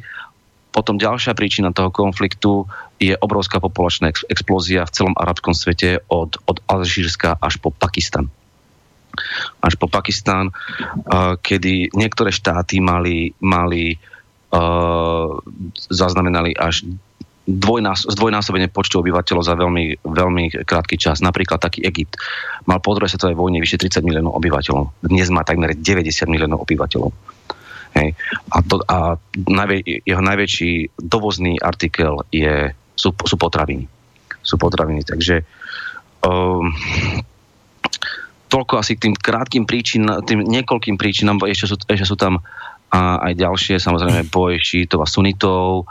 Uh, Izra- Izrael uh, má záujem oslabiť uh, silnú Sýriu uh, a, a Sýria je aj spojencom bývalého sovietského zväzu, momentálne Ruska. Rusko má uh, v Tartuse jediný námor, jedinú námornú vojenskú základňu v Stredozemnom mori Čiže ak by padla sírska vláda, tak prvé, čo by, prvé, čo by uh, spravila nová vláda, ktorá, uh, by, sam, ktorú by, ktorá by bola dosadená Američanmi, tak by vyhnali Rusov z, z Tartusu a tým, by, tým pádom by, stratili, by Rusi stratili celé stredozemné more. A potom ešte mocenské chuťky Turecka, ktoré sa snaží, dosť, ktoré sníva o veľkej otomanovej ríši, čo je vlastne bývalé Turecko. Um, dobre, to, to je nie, niekoľko tých príčin, čo všetko vlastne spôsobilo to, že to, že to tam takto vybuchlo. A keď sa pozrieme na to, čo sa deje posledné, posledné mesiace, možno rok, dva, uh, mart, uh, v septembri, v septembri 2015 uh, tam prišli Rusi do Sýrie a dá sa povedať, že islamský štát už bol porazený. Je tam, majú tam ešte pár dedín, ale to už je naozaj nič. Uh, medzičasom bolo, bolo povstanie v roku 2016, bolo, bolo neúspešné povstanie v Turecku. Čo, čo pokus vlastne o prevrat. Ako? Pokus o prevrat. Tak, pokus, tak, tak, tak, pokus, pokus o prevrat. A pokus o prevrat a ešte doplním uh, pokus o vraždu súčasného prezidenta uh, Recep Tayyip Erdoána. Tak, tak. A toto je veľmi dôležité, lebo Turecko, ktoré momentálne robí ofenzívu v Sýrii, v tej Sýrii ešte poznámka, keď e, v roku 2015, keď tam prišli Rusi, tak naozaj to vyzeralo, že Bashar Assad padne, že sírska vláda padne, že to neudrží, lebo mala, bojovali na mnohých frontoch, niekde som čítal, len tak, tak pomimo, že mali 88 otvorených frontov. O, jednak to a jednak oni, e, tí teroristi už boli fakt na predmestiach. Islamský štát už dosával priamo ako do, na predmestia Damašku hlavného mesta. Hej? Čiže to, to si človek, keď si predstaví tú mapu, tak mali skoro, ja neviem, dve tretiny Sýrie pod kontrolou. Tak. Samozrejme, veľa z tej Sýrie je púšť, ale, ale predsa, ale predsa. Ešte taká, taká poznámka, že bolo by veľmi dobré, keby že si u, užívateľia otvoria ak majú prístup na internet momentálne, respektíve majú pred sebou počítač, nech si otvoria mapu Sýrie a najlepšie vojnovú mapu Sýrie, a dám aj, dám aj taký link, to, poviem, uh, liveua.map.com liveua a liveua.map.com a. T, môžete dať, ešte, je tam ešte aj, že Syria Live Map, Syria Live Map sa to píše. A tam človek uvidí, uvidí aktuálnu vojnú mapu a ako to je, je to všetko rozdelené. A myslím si, že to bude veľmi dobré uh, pri tomto dialogu, lebo je to tam naozaj pomiešané. Je to tam naozaj pomiešané vysvetľovať to uh, cez rozhlas, uh, tú mapu a, a tak môže byť dosť náročné. Čiže keď užívateľe budú mať tú mapu pred sebou, bude to určite... Ja si myslím, že uh, ľudia, ktorí počúvajú túto reláciu, tak sú aspoň čiastočne oboznámení s tým, že uh, niekde sa nejaká Sýria je, že sú tam takí a onakí. aspoň, uh, aspoň raz za život túto mapu, uh, mapu videli alebo majú aspoň nejaký ten prehľad. Skutočne nepredpokladám v tomto momente, že nás počúva niekto, kto ešte v živote nepočul o Syrii. Hej. Takže keď sa vrátim k tomu, čo sa momentálne deje, ako si povedal, v tom roku 2016 prišlo k tomu, že prišlo k tomu prevratu, pokusu o prevrat a tam sú dva podľa mňa extrémne dôležité faktory. Tá turecká tajná služba je podľa všetkých kritérií veľmi výkonná.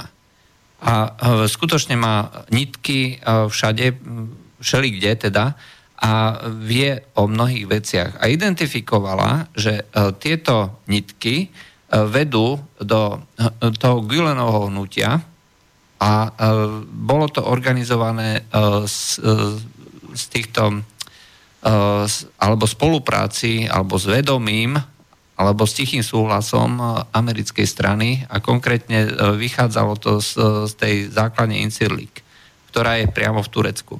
Čiže na jednej strane Amerika, ktorá, ktorá minimálne vedela o príprave tohto puču a na druhej strane Rusko, ktoré doslova zachránilo život prezidentovi Erdoánovi, keď e, mu tesne pred e, začiatkom alebo počas toho prevratu podali spravodajské informácie.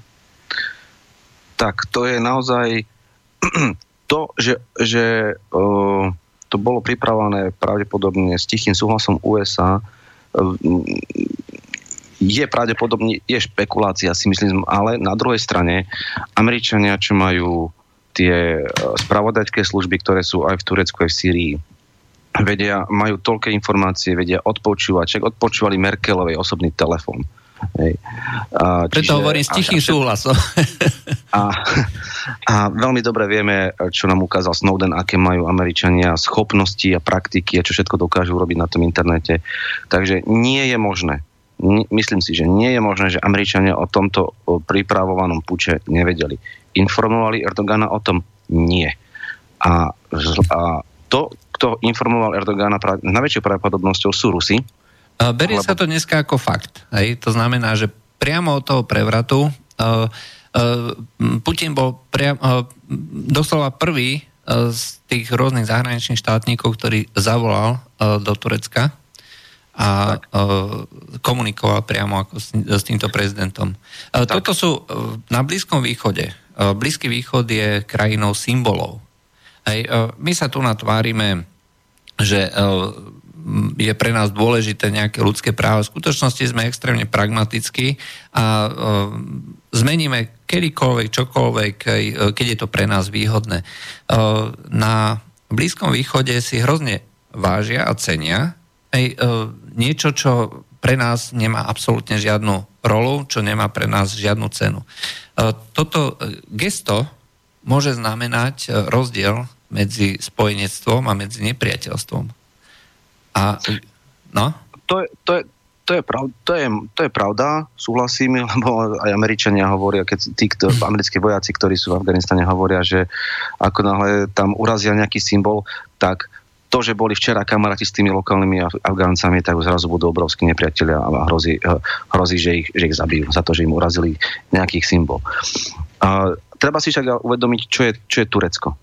Čo je Turecko? Turecko je členom uh, NATO. Je to, ofici- je to vlastne náš spojenec. Má druhú najpočetnejšiu armádu z celého NATO. Pozemnú armádu. Ako? Pozemnú armádu. Tak má veľmi, silnú, má veľmi, veľmi silnú armádu a, a keď sa človek pozrie na tú mapu, uh, kde je Turecko a vlastne kam zasahuje, tak je to veľmi strategicky dôležité územie z toho dôvodu, že, to je, že má prístup do Čierneho mora a uh, pod jeho kontrolou sú úžiny Bospor a Dardanely, ktoré to sú úžiny medzi Čiernym morom a Egejským morom, čo je veľmi dôležité. A má hranice, má hranice, dá sa povedať, e, až k Iránu, taktiež veľmi dôležité. A má, veľmi, má veľkú hranicu aj so Syriou.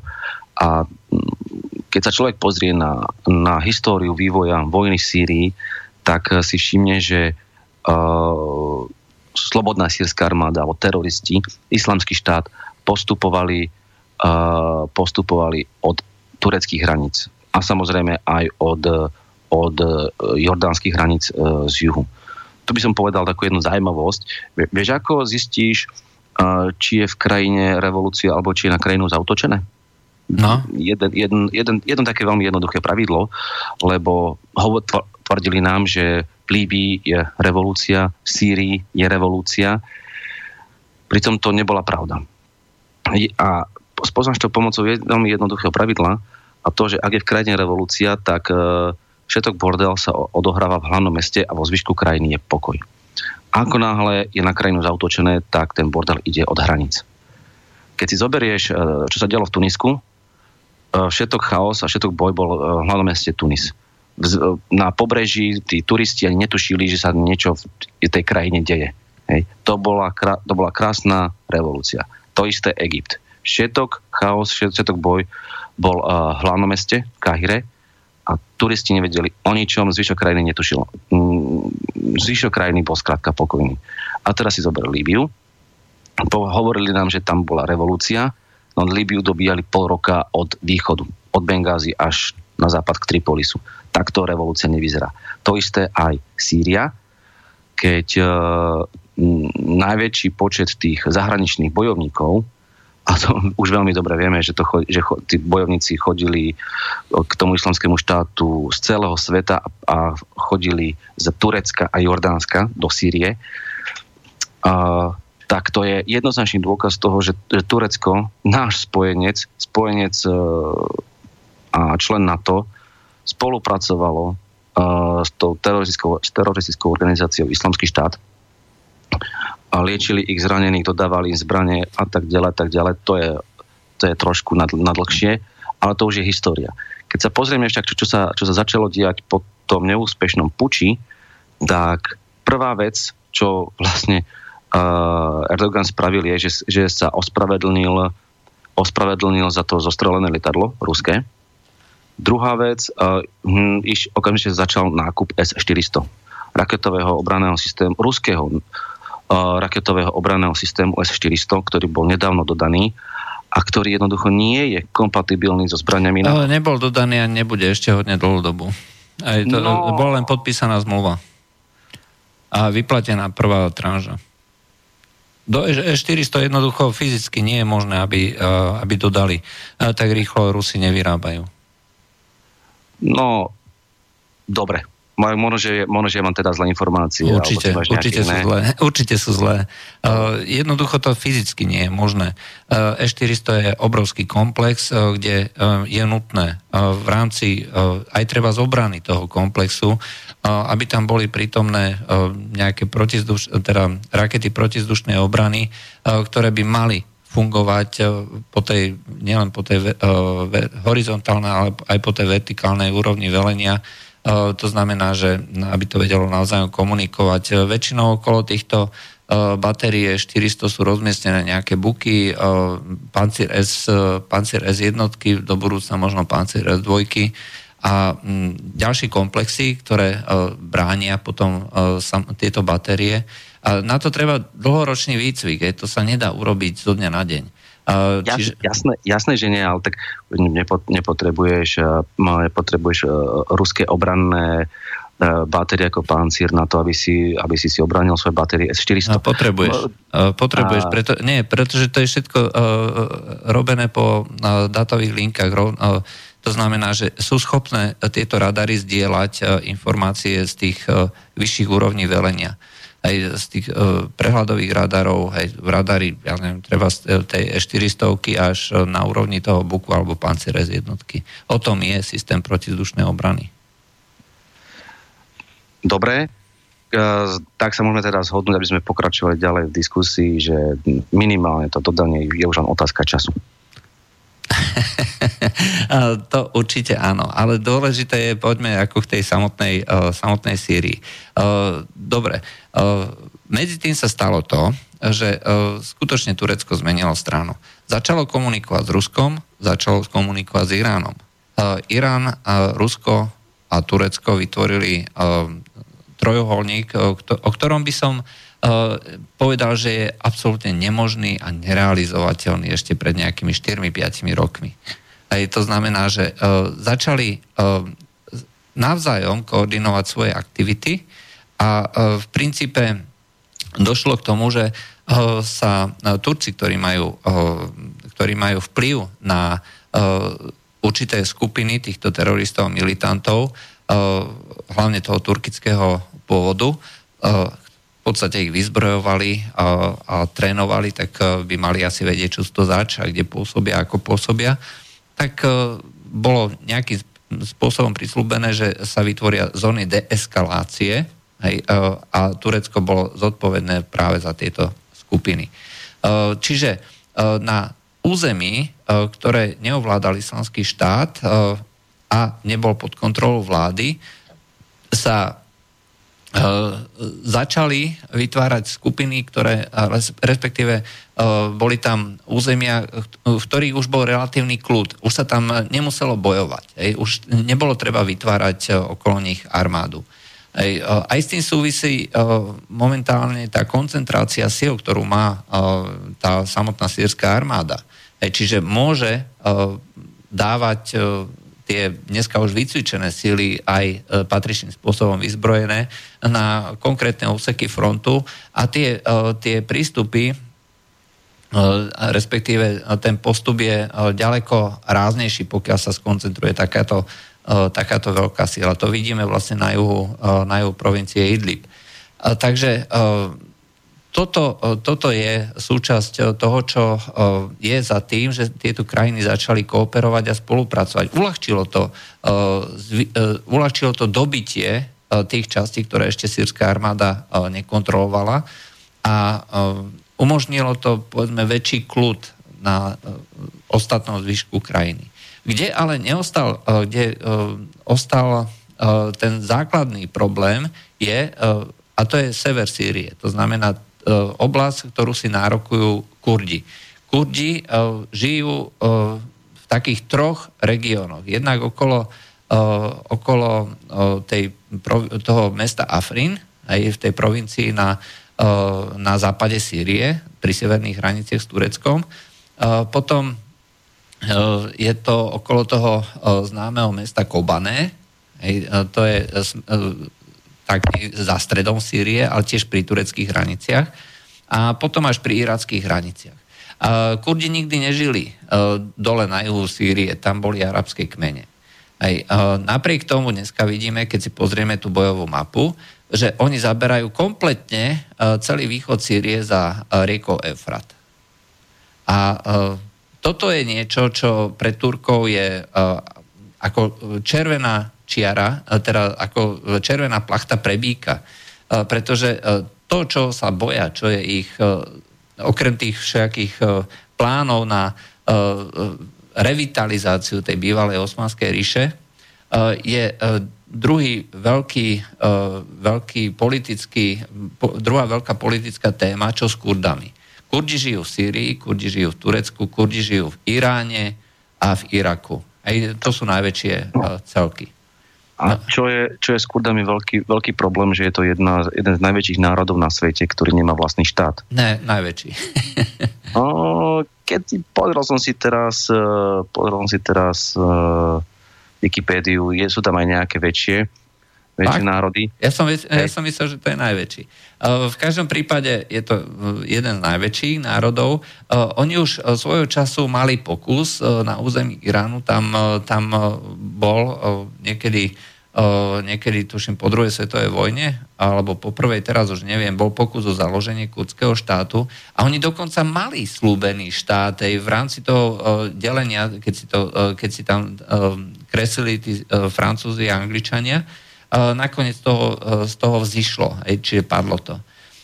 Tak, no. tak Kurdom bol slúbený štát, ale nemajú ho. Kurdov je momentálne z Wikipédie čítam okolo 45 miliónov. Takže je ich 45 miliónov a tento národ nemá vlastný štát. Také Slovinsko má 2 milióny obyvateľov a majú vlastný štát. Avšak problém s Kurdami je, že kde ten štát umiestniť, presne ako v prípade Izraela, kde ten štát umiestniť. Lebo keď si človek vyhľadá na Google Kurdistan, tak uh, vidí tam nejaké tie mapy, že kde asi by uh, mal ten Kurdistan byť, alebo respektíve kde tí Kurdi žijú. A je to, ide o to, že by zobrali vlastne územie štyroch štátov. Turecka, ktoré, kde, kde zaberajú veľké územie, Sýrie, Iraku a aj Iránu. Uh, a s týmto, s týmto samozrejme majú všetci, všetky štyri štáty problém. Uh, minimálne Turecko ako veľmi militarizovaná krajina s autoritatívnym režimom, teda pod vedením uh, silného prezidenta, uh, je vôbec akože táto téma absolútne nepriateľná. Uh, dokonca uh, aj pre uh, krajinu, ako je Sýria, ktorá je dneska doslova rozbitá, kde je veľké množstvo týchto, týchto skupín. Aj tie arabské skupiny, ktoré bojujú proti vláde, vystupujú proti vláde, e, tak e, vystupujú proti Kurdom. A hovoria, e, oni nechcú rozdelenie Sýrie, oni chcú ovládnuť Sýriu tak, ako je. Hej?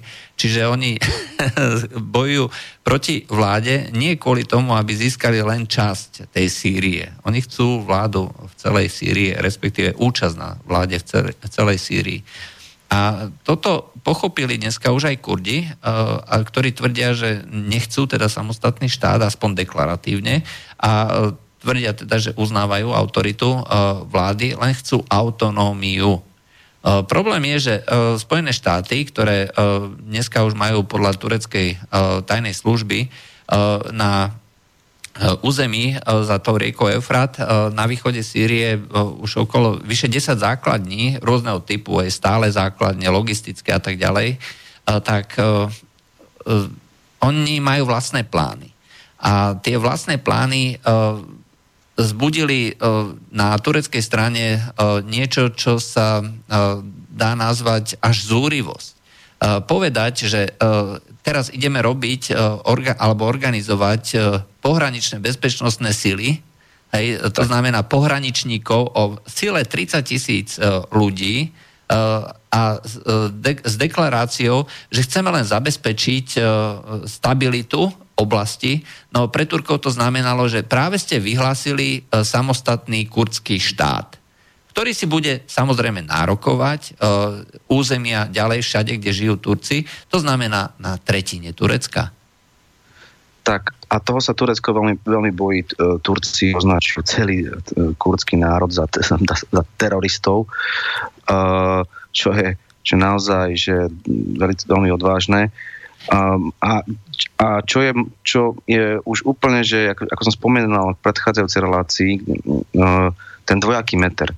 Ten dvojaký meter, keď, keď uh, člen NATO vpadne, už, síce už druhýkrát, vpadne do nejakého iného štátu bez povolenia Bezpečnostnej rady OSN a, a bez nejakého pozvania uh, tej krajiny, kde jeho armáda vošla, tak to je jednoznačné porušenie medzinárodných, e, medzinárodného zákona, medzinárodného práva a nikto o tom ani necekne. Nikto o tom ani necekne. Medzinárodné právo môže vyzerať tak, že môže, môže porušovať iba Rusko.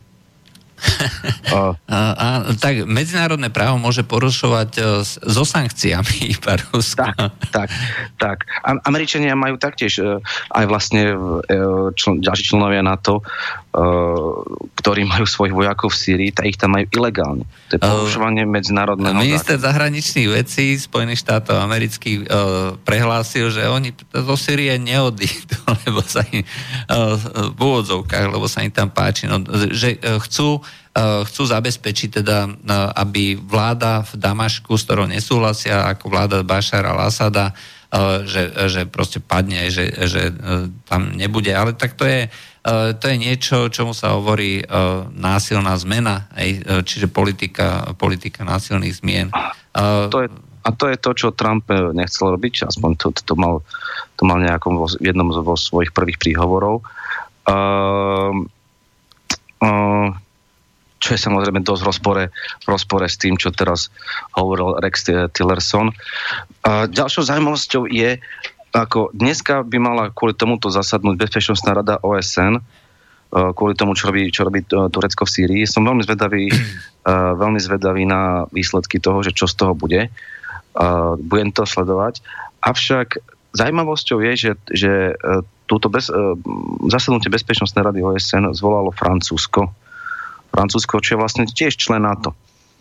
A zaujímavá informácia vyšla tie na, na pravde, agentúrna správa a citujem, prečítam asi tri riadky, štyri. Od šéfa tureckej diplomácie Mel, Mevlut Čavut Šoglu. Turecko od Francúzska očakáva, že bude stať na strane spojeneckej krajiny a nie s teroristickou organizáciou, povedal minister novinárom v Bagdade. Pokiaľ Francúzsko nebude konať ako spojenec, tri bodky, potom sa s ňou bude zaobchádzať ako s krajinou na strane teroristov, varoval Čavušoglu.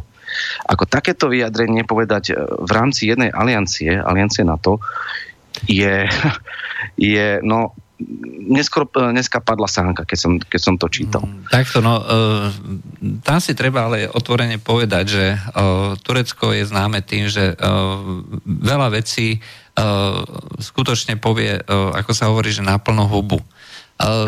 Na úrovni NATO funguje ten povedzme, viacvrstvová politika. Na jednej, na jednej vrstve je deklarácia o tom, ako všetci musíme byť solidárni, ako všetci si pomáhame a tak ďalej.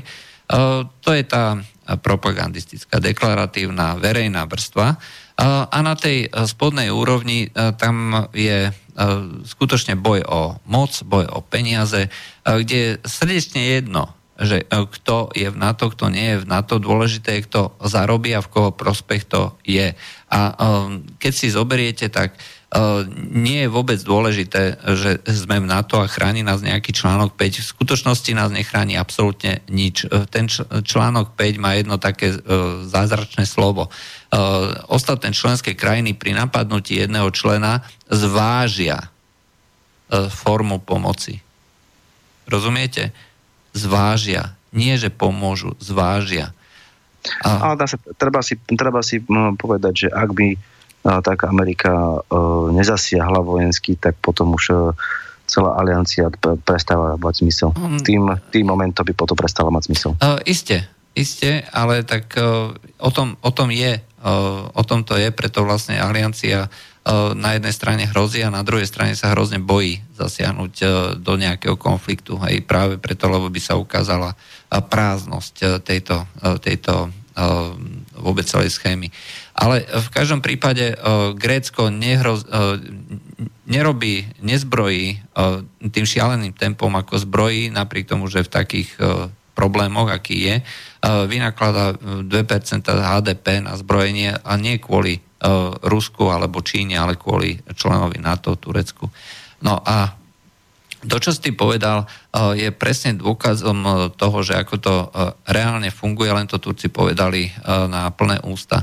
Ja sa ešte vrátim k tomu, že prezident Recep Tayyip Erdogan nazval Kurdov teroristami. Nie je to celkom pravda. V skutočnosti v irackom Kurdistane je najväčším investorom Turecko. A to, čo vlastne Turkom vadí, je e, strana PKK, strana kurdských pracujúcich, e, ktorá je považovaná nielen v Turecku, ale aj v západnej Európe za teroristickú organizáciu a jej, pre, e, jej predseda Abdullah Ocalan sedí vo vezení a je doslova ikonou nielen týchto, týchto Kurdov v Turecku a PKK robí organizácie nielen, že bojuje teda za práva Kurdov a uznanie a neviem ešte čo, e, pretože Turci ich volajú, že horskí Turci, alebo aspoň v minulosti ich tak volali, ale robili reálne teroristické útoky. Aj tak, ako sú definované teroristické útoky, čiže žiaden politický boj e, ozbrojený e, boj proti infraštruktúre, proti civilným obyvateľom a tak ďalej. A... No, tak, ale treba, sa, treba pripomenúť, že Turci považujú za teroristu aj IPG. No a IPG, eh, IPG je uh, v skutočnosti uh, veľmi úzko prepojená. Je to marxistická organizácia. Treba si pozrieť nejaké reportáže ako z toho, z toho prostredia, kde Abdullah Ocalani je rovnako ikonou ako na strane PKK. To si len zoberte, že e, my tu odsudzujeme treba nejaké fašistické organizácie, že ktoré, e, ktoré treba e, mali Hitlera ako nejakú ikonu a niekde za našimi hranicami bude iná organizácia, ktorá sa bude volať inak, ale bude tvorená tou istou národnosťou a budú rovnako obdivovať toho istého Hitlera. No čo si o tom, o tej organizácii pomyslíme, že je to demokratická organizácia, no že je to spriaznená organizácia s tými našimi fašistami. Takto presne pozerajú Turci na IPG a tie vzťahy sú veľmi úzke. A aj tá ideológia PKK uh, bola od začiatku uh, ako vedenie PKK koketovalo s marxizmom a preto aj malo podporu Moskvy svojho času, keď bol sovietský zväz. A tie e, vzťahy ostali doteraz. E, keď si pozrieš e, po zostrelení, zostrelení toho lietadla na konci roka 2015 tureckými stíhačkami a smrti jedného pilota, tak Rusi okamžite obnovili kontakty, kontakty s Kurdami a v rámci týchto kontaktov ich vyzbrojili zbraňami. Rusi, dost, Rusi odozdali Kurdom Mempedy, to sú, to sú ručné protilietadlové zbranie igly. A pomocou nich zostrelili minimálne jeden turecký vrtulník. Hej, čo sú veci, o, o ktorých treba z Rusii neustále kritizovali, hej, že nemôžeme dávať takéto zbranie akože čo, tým skupinám, ktoré nie, sú, nie sú legálne, legitímne, aj nie, sú, nie je to proste nejaká vláda. Napriek tomu to urobili. A to sú proste fakty. Uh, takže uh, takto, to, takto to funguje, je to hrozne prepletené. A uh, to, čo, on, uh, čo Tur- Turkom vadí, je, a čo, čo, voči čomu protestujú, že tu majú legálnu e, skutočne e, teroristickú skupinu alebo skupinu považovanú za teroristickú, e, ktorá má kontakty a väzby na inú skupinu v inej krajine. To znamená, že aj túto skupinu, čiže IPG, považujú za teroristickú a e, akákoľvek podpora zo strany Ameriky znamená, že Amerika podporuje teroristov, e, ktorých zbranie sa neskôr objavia na, Turec, e, na tureckej strane a budú zabíjať tureckých, e, tureckých občanov, tureckých vojakov, tureckých policajtov. E, to sú nepriateľné, neakceptovateľné veci. A teraz, keď Američania povedia, že e, my týmto teroristom z hľadiska Turkov ideme nielen e, ich, im pomáhame, a treba podotknúť, že e, pred e, pár týždňami volal priamo Erdoğan spolu s Donaldom Trumpom a Donald Trump, uh, aspoň podľa interpretácie mi, tureckého ministra zahraničných vecí, povedal, že my končíme s podporou, uh, podporou Kurdov, lebo islamský štát už je porazený. Hej? Uh, a tam No, pokračujem. No a skončilo to teda tak, že OK, že on bol celý natešený, že Amerika končí s podporou Kurdov. Samozrejme, že k tomu nedošlo a došlo naopak k zvýšeniu a k intenzifikácii tejto podpory a e, ešte naviac, jednak Amerika e, povedala, že tam ostane a tým pádom e, musí samozrejme podporovať tých Kurdov, pretože oni legitimizujú prítomnosť Ameriky v Sýrii, to je prvá vec. A druhá vec, ešte im v podstate povedali, že my pre nich ideme urobiť samostatný štát. A e, pre Ameriku e, e, takéto niečo neznamená žiaden problém. Videli sme, ako rýchlo uznali Kosovo, kde nebolo žiadne, žiadne referendum. Jednoducho si len tam miestne, miestný parlament povedal, my vyhlasujeme samostatný štát a okamžite to všetci schválili. Aj, super. A tam je krásne vidno, že ako zahraničná politika USA na Blízkom východe úplne zlyhala a ako sa zase potvrdzuje, že Američania nemajú spojencov, oni majú len svoje záujmy.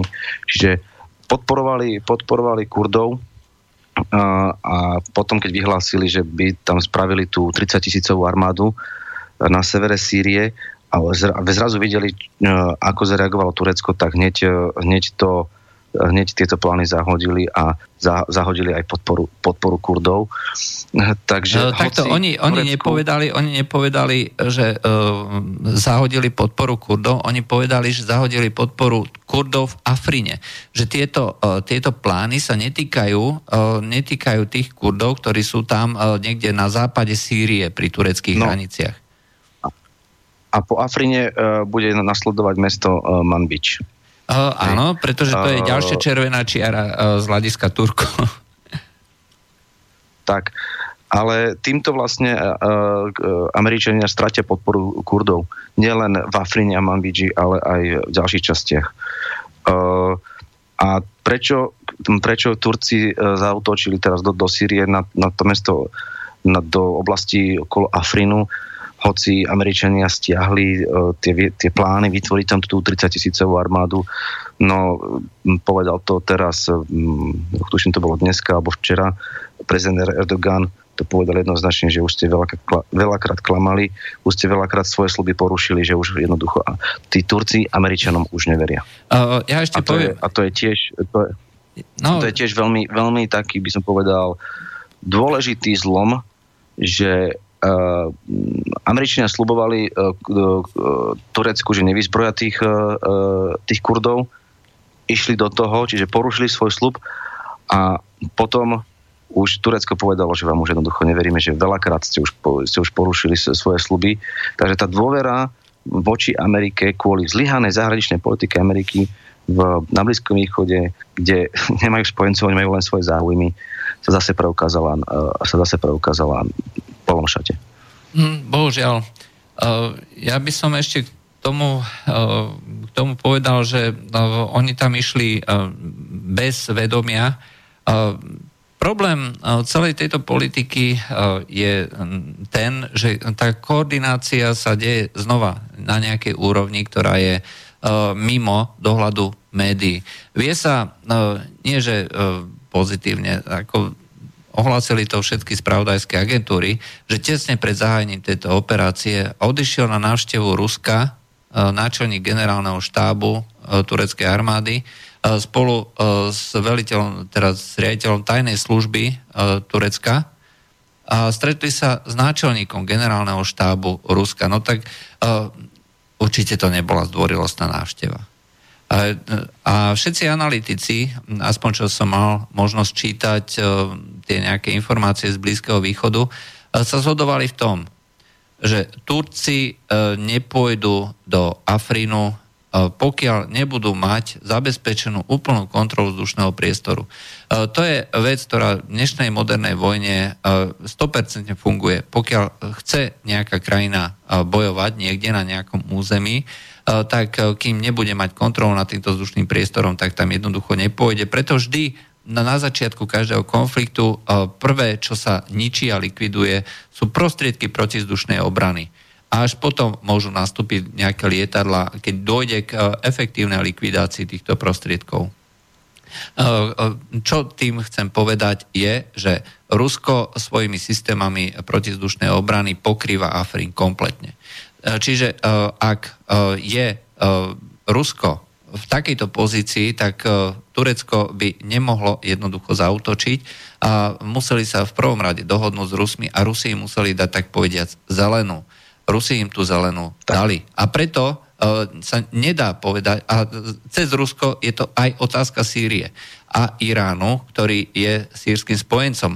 V tomto prípade platí presne to, čo hovoríme, že tá politika, tá deklaratívna, propagandistická, oni si nemôžu dovoliť povedať, že uh, my schvalujeme útok Turkov na našich vlastných obyvateľov, lebo bez ohľadu na to, uh, že ako sa stávajú títo kurdi, stále sú to sírsky občania, uh, tak Sýria bude protestovať, Rusko takisto protestuje, Irán takisto protestuje. Ale uh, kurdi uh, tiež uh, to povedali na plné ústa a hlavné veliteľstvo obrany Afrinu e, sa vyjadrilo, že e, považujú Rusov za spolupáchateľov tohto útoku na Turecko, e, teda na Afrín, pretože bez ich vedomia a bez ich súhlasu by Turci zautočiť nemohli. A majú pravdu. Dôležité ale je, že prečo zautočili, no pretože sa spojili s niekým, kto jednoducho rozvrátil celú tú, celú tú krajinu a spôsobil to, že mm, čo sa tam deje. Eh, predsa eh, vieme, akým spôsobom... A nielen, a nielen, a nielen krajinu, ale, ale celý región. Celý región, samozrejme. Nelegálnu, keď urobili nelegálnu inváziu do Iraku a v zmiešanej krajine, lebo Irak má taktiež šítov aj sunitov, zvrhli, zvrhli sunita, čo bol uh, uh, Saddam Hussein, bol, bol sunit, a potom tam, potom tam dosadili uh, šíta. V Sýrii zase chceli zvrhnúť alavita, respektíve šíta a, a toho, koho by tam dosadili? Uh, opozícia bola, bola, bola čisto sunická. No, Takže opozícia... v dvoch takto zmiešaných no. krajinách e, takto idú zvrhnúť dvoch, e, dvoch e, vládcov, ktorí tam síce držali pevnú ruku, ale bol tam kľud, bol tam pokoj, tak potom nech sa nečudujú, že takto sa destabilizuje celý región. A hmm. potom, keď tam prídu Rusi v 2015 a dá sa povedať, že to tam, že, že to tam zastabilizovali relatívne, však stále sa tam bojuje, tak, tak Rusov budú obviňovať, že oni destabilizujú celý región. Uh, tak to je, to je mne, sa, celkom, pokrytectvo. Mne sa celkom páčilo, akože ten výrok uh, novej ministerky zahraničných vecí Rakúska, ktorá povedala uh, úplne uh, kľudne, úplne suverénne a so znalosťou veci je to expertka na Blízky východ, uh, príchod Rusov situáciu zastabilizoval a ukludnil a nebolo to ani vtrhnutie, nebolo to, nebola to ani agresia, bolo to po dohode so sírskou vládou. To znamená, že je to legitímny, legitímny spôsob organizácie takejto pomoci podľa akýkoľvek princípov medzinárodného práva. Rusi sú v Syrii legálne a legitímne. Pýta sa, pýta sa poslucháč Jano, Zaujímalo by ma, ako si štáty Blízkeho východu, Irak, Syria chránia štátne hranice, alebo chránili donedávna. Je tam pohraničná stráž, ako treba medzi Slovenskou a Ukrajinou. No, chrániť púšť je dosť ťažké. Náročné. A náročné a skoro až nemožné, no tak pohraničná stráž tohto typu tam určite nie je. Väčšinou sa, vidno to dobre ako na, na týchto, na týchto rôznych vojenských operáciách, nejde to tak, že by to išlo krížom cez púšť, ide to po komunikáciách. Čiže tam, sú, tam sú nejaké blokposty uh, na tých hraničných priechodoch, uh, kde sú kde je nejaká osádka, nejaká posádka, ale že by chránili púšť, to v žiadnom prípade. Uh, preto no, aj, tie, aj tie mnohé oblasti, ktoré sú dneska zakreslené pod kontrolou vlády môžu byť kľudne tam niekde úschované buď nejaké depoty alebo nejaké e, jednotky, niekde čučia tam medzi Dunami a čakajú na príležitosť, to nevieme. Tá absolútna kontrola v tomto, v tomto priestore je veľmi ťažko realizovateľná. Presne tak. A druhá vec ohľadom vojenskej techniky, konkrétne E400 v Turecku, keď vyjdú vojenské veci na povrch, treba do médií, býva to väčšinou už staršie záležitosť. Nie je to aj tento prípad. E, nie je to aj tento prípad.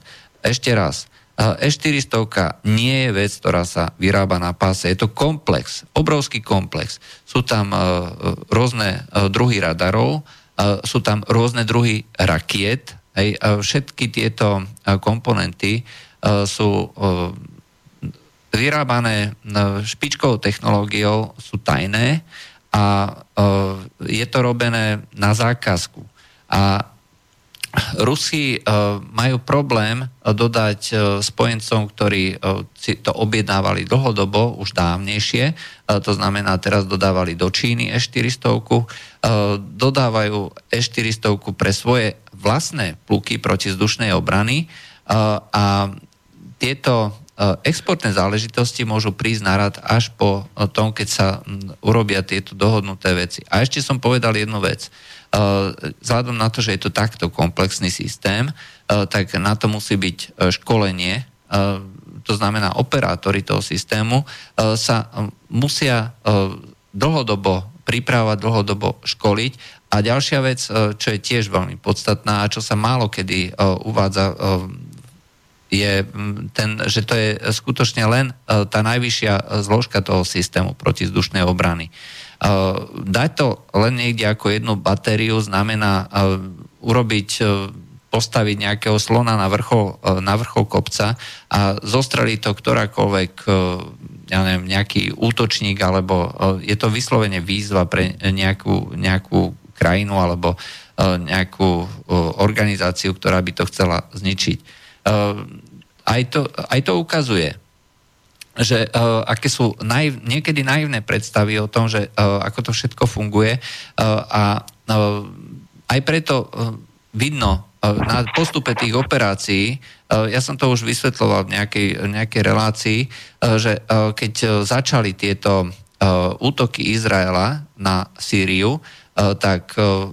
začali až potom, keď tí teroristi, ako si povedal, hej, že boli tam organizovaní nielen teda zo strany Turecka, ale aj zo strany Jordánska a Izraela. Hej, v Izraela tiež prichádza významná pomoc pre týchto teroristov.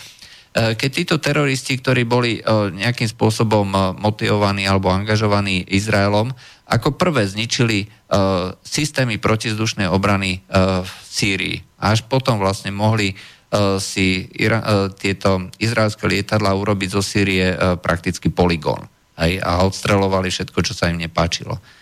Ako náhle, ako náhle Rusi začali dodávať dáta z vlastných radárov, ako náhle tam prišli povedzme aj nejaké iné prostriedky, aj keď Syria už mala predtým zakúpené z Ruska niekoľko desiatok pancirov, E, tak e, v momente, ako prišli tieto dáta z ruských radarov, e, tak začala byť tá efektivita tej sírskej protizdušnej obrany až nepríjemne vysoká a Izrael sa znova musel stiahnuť. Čiže všetko je to, všetko je to o systéme. Nie je to len o tých jednotlivých radaroch. Jeden radar alebo jeden, jedna raketa neznamená prakticky nič. Až keď je ten systém vybudovaný vertikálne a horizontálne, až tedy môžeme povedať, že tá protizdušná obrana e, e, začína byť e, významná, silná a že je vážnou prekážkou. Dovtedy nie. No, na, našiel, som, našiel som, že kedy by mali dostať uh, tú prvú várku, tú prvú várku tých systémov uh, S-400, to okolo roku 2020, takže mal si pravdu. No na druhej strane sa neviem dopatrať k tomu, že by to, že by to malo obsahovať aj pancír a podobné, uh, podobné obrané obranné nemá, nemá, nemá, nemá to zmysel. Nemá to zmysel, pretože uh, to uh, takto sa obrana nebuduje. Respektíve, a to je druhá vec, že čo hovoria uh, ľudia, uh, ktorí sa zaoberajú to protizdušnou obranou, Uh, tie dve batérie, ktoré, ktorú, ktoré si Turci objednali, tie 400 uh, nemôžu byť súčasťou protizdušnej obrany, pretože ich je jednoducho málo a nie je to súčasťou toho systému, tak ako ho opisujem ja. Ale uh, môžu byť uh, súčasťou protizdušnej obrany uh, jedného komplexu, ktorý už má, povedzme, zvonka nejaký okruh uh, nejakej inej obrany a ten, ten objekt, alebo to, čo v skutočnosti obraňuje, by malo byť niečo privátne, čo sa týka samotného Erdoána. Čiže je to fakticky nie na obranu Turecka ako takého, ale na e, vytvorenie e, povedzme toho štítu samotného prezidenta a keďže je to systém, ktorý Američania nebudú vedieť vypnúť, e, lebo je to systém, ktorý nemusí mať to rozoznávanie my a oni. Hej, takto to totiž funguje pri týchto leteckých, ale iných prostriedkoch, aby náhodou raketa americká netrafila spojeneckú, spojenecké lietadlo, tak oni sa navzájom identifikujú, hej, to znamená, že vysielajú kódový signál a tá raketa vie, že nesmie trafiť toto lietadlo. Hej, čiže je to roznávanie my a oni. A pokiaľ ten signál nie je, potom to môže trafiť.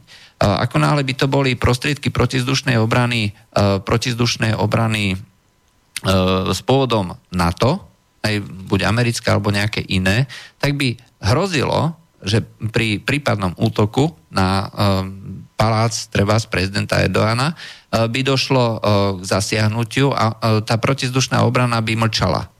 Pretože to je predsa lietadlo naše. Hej, prečo by mali, uh, mala tá raketa uh, strieľať a prečo tak, by mala zasiahnuť. A to je presne, to je presne ten, ten, ten zlomový bod, že uh, Turci sa idú obraňovať proti, proti uh, NATO. Minimálne uh, samotný prezident Erdoğan. V takom prípade skutočne tak, tak, nie je nutné určite, vytvoriť štruktúrovanú obranu. Tak, tak, samozrejme tie batérie pre takú obrovskú krajinu sú naozaj nič, takže to je, to je skôr naozaj taká personálna ochrana. Ale je, ale je to vidieť ten, ten, to otočenie celého Turecka uh, proti, proti západu dá sa, a, a, ako si povedal, že tá, tá politika je viac vrstová, že niečo sa hovorí na vonok, niečo, sa, niečo iné sa môže diať v pozadí. A, ale predsa, keď sa už e, pracuje na takýchto do, dodávkach, dodávkach e, obranných systémov a už sa za to aj platí, už sa, už sa vytvárajú tie zmluvy, tak to už, e, to už niečo značí. To už naozaj niečo, niečo značí s tým, že e, Turci to povedali teraz e, veľmi jasne, že neveria už Amerike, lebo už toľkokrát klamala. A nevedia, neveria Francúzsku, a, ale to povedali aj, aj voči Amerike, že Američania už veľakrát uh, svoje sluby ne, nedodržali. Uh, tak teraz už, aj keď stiahli uh, ten, tie plány vytvoriť tam tú 30 tisícovú armádu, tak, uh, Ameri- tak Turci už Američanom jednoducho neveria. Lebo, už, lebo mali prislúbené, že, že, to, že to Američania nespravia. Turkom to Američania slúbili a porušili to. Um, človek, keď sa pozrie na, na mapu, že vlastne čo to znamená pre NATO stratiť, e, stratiť e, takého obrovského spojenca, tak m, povedal by som, že píše sa história. No, uh, ja to vždycky hovorím asi tak. Turecko bolo prijaté do NATO z jedného jediného dôvodu aby uzavrelo obruč okolo vtedajšieho sovietského zväzu. Aj tie rakety Jupiter, ktoré, uh, tam, uh, ktoré tam Amerika uh, umiestnila, to boli vlastne balistické rakety s atomovými hlavicami, a ktoré spustili karibskú krízu, to, to ináč mimochodom nespustili Rusi, teraz Sovieti.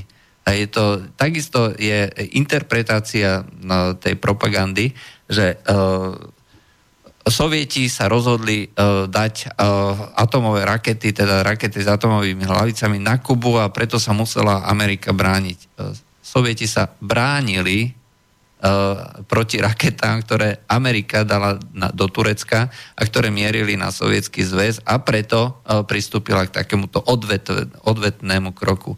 Výsledkom, uh, výsledkom riešenia a ukludnenia karibskej krízy nebolo to, že Rusi sa stiahli. Výsledkom bolo to, že sa stiahli americké rakety z Turecka a dokonca aj z Talianska. Hej. Uh, takže uh, Turecko bolo prijaté do uh, toho do NATO, aby no, uzavrelo obruč okolo hrdla Sovietskeho zväzu. V momente, ako by zmenilo strany, tak by došlo k presne opačnej situácii. Turecko by uzavrelo obruč okolo hrdla Európy a NATO. Málo kto si to uvedomuje, ale pohľad na mapu hovorí úplne jednoznačne a jasne. Čiže by e, sa e, Európa vyslovene izolovala a odrezala od e, zvyšku eurázijského kontinentu a e, vzhľadom na to, že postupne e, Rusko získava spojencov aj na Severnej Afrike, aj minimálne, minimálne na východe Líbie ten generál Haftar, ktorý je považovaný dneska za skutočného vládcu, ktorý má reálnu moc Líbie, tak je dneska už na strane Ruska. Rusi majú veľmi dobré vzťahy minimálne cez energetickú politiku s Alžírskom. To by v konečnom dôsledku znamenalo, že Európa by bola uzavretá a nemala by prístup ku kontrole produktovodov, nemala by prístup ku kontrole strategických bodov, bola by, stala by sa skutočne izolovaným regiónom ten e, posun Turecka by mal ďaleko siahle následky e, do budúcna na mnoho, mnoho desaťročí a úplne by zmenil politickú mapu e, celého sveta. To by bolo Politická asi... mapa sa mení, sa mení aj v súčasnosti a dosť, dosť radikálne, uh, nielen len, len, ten, len, ten posun, len ten posun ešte nebol deklaratívny, nebol zretelný, aj keď teda v tých náznakoch, aj v praktickej realizácii už tam je vidno. Hej. Už aj to, že napríklad do Astany, do tých rozhovorov bolo pozvané Turecko, bol pozvaný Irán, je tam Rusko a opozičné skupiny v e, Iráne a snažia sa nájsť nejaké riešenie. Nebol tam pozvaná e, žiadna krajina NATO, nebola tam pozvaná ani Amerika. Nebol tam pozvaný nik. Rieši to, e, rieši to, krajin, rieši to iné krajiny bez zásahu Ameriky. Aj to niečo hovorí. To bolo z dnešného... to bolo z dnešného uh, medzipriestoru všetko. Dúfam, že sme vás uh, nenudili. Niektorým sa to dokonca aj páčilo. Uh, takže, ako ste nám písali, niektorí zase mohutne protestovali. A taký je život. Lučia s vami Juraj Poláček a Adam Lavačka, administrátor spravodajskej alternatívy a pri budúcom medzipriestore sa tešíme znova o týždeň. Do počutia. Do počutia. Táto relácia vznikla za podpory dobrovoľných príspevkov našich poslucháčov. I ty sa k ním môžeš pridať. Viac informácií nájdeš na www.slobodnyvysielac.sk Ďakujeme.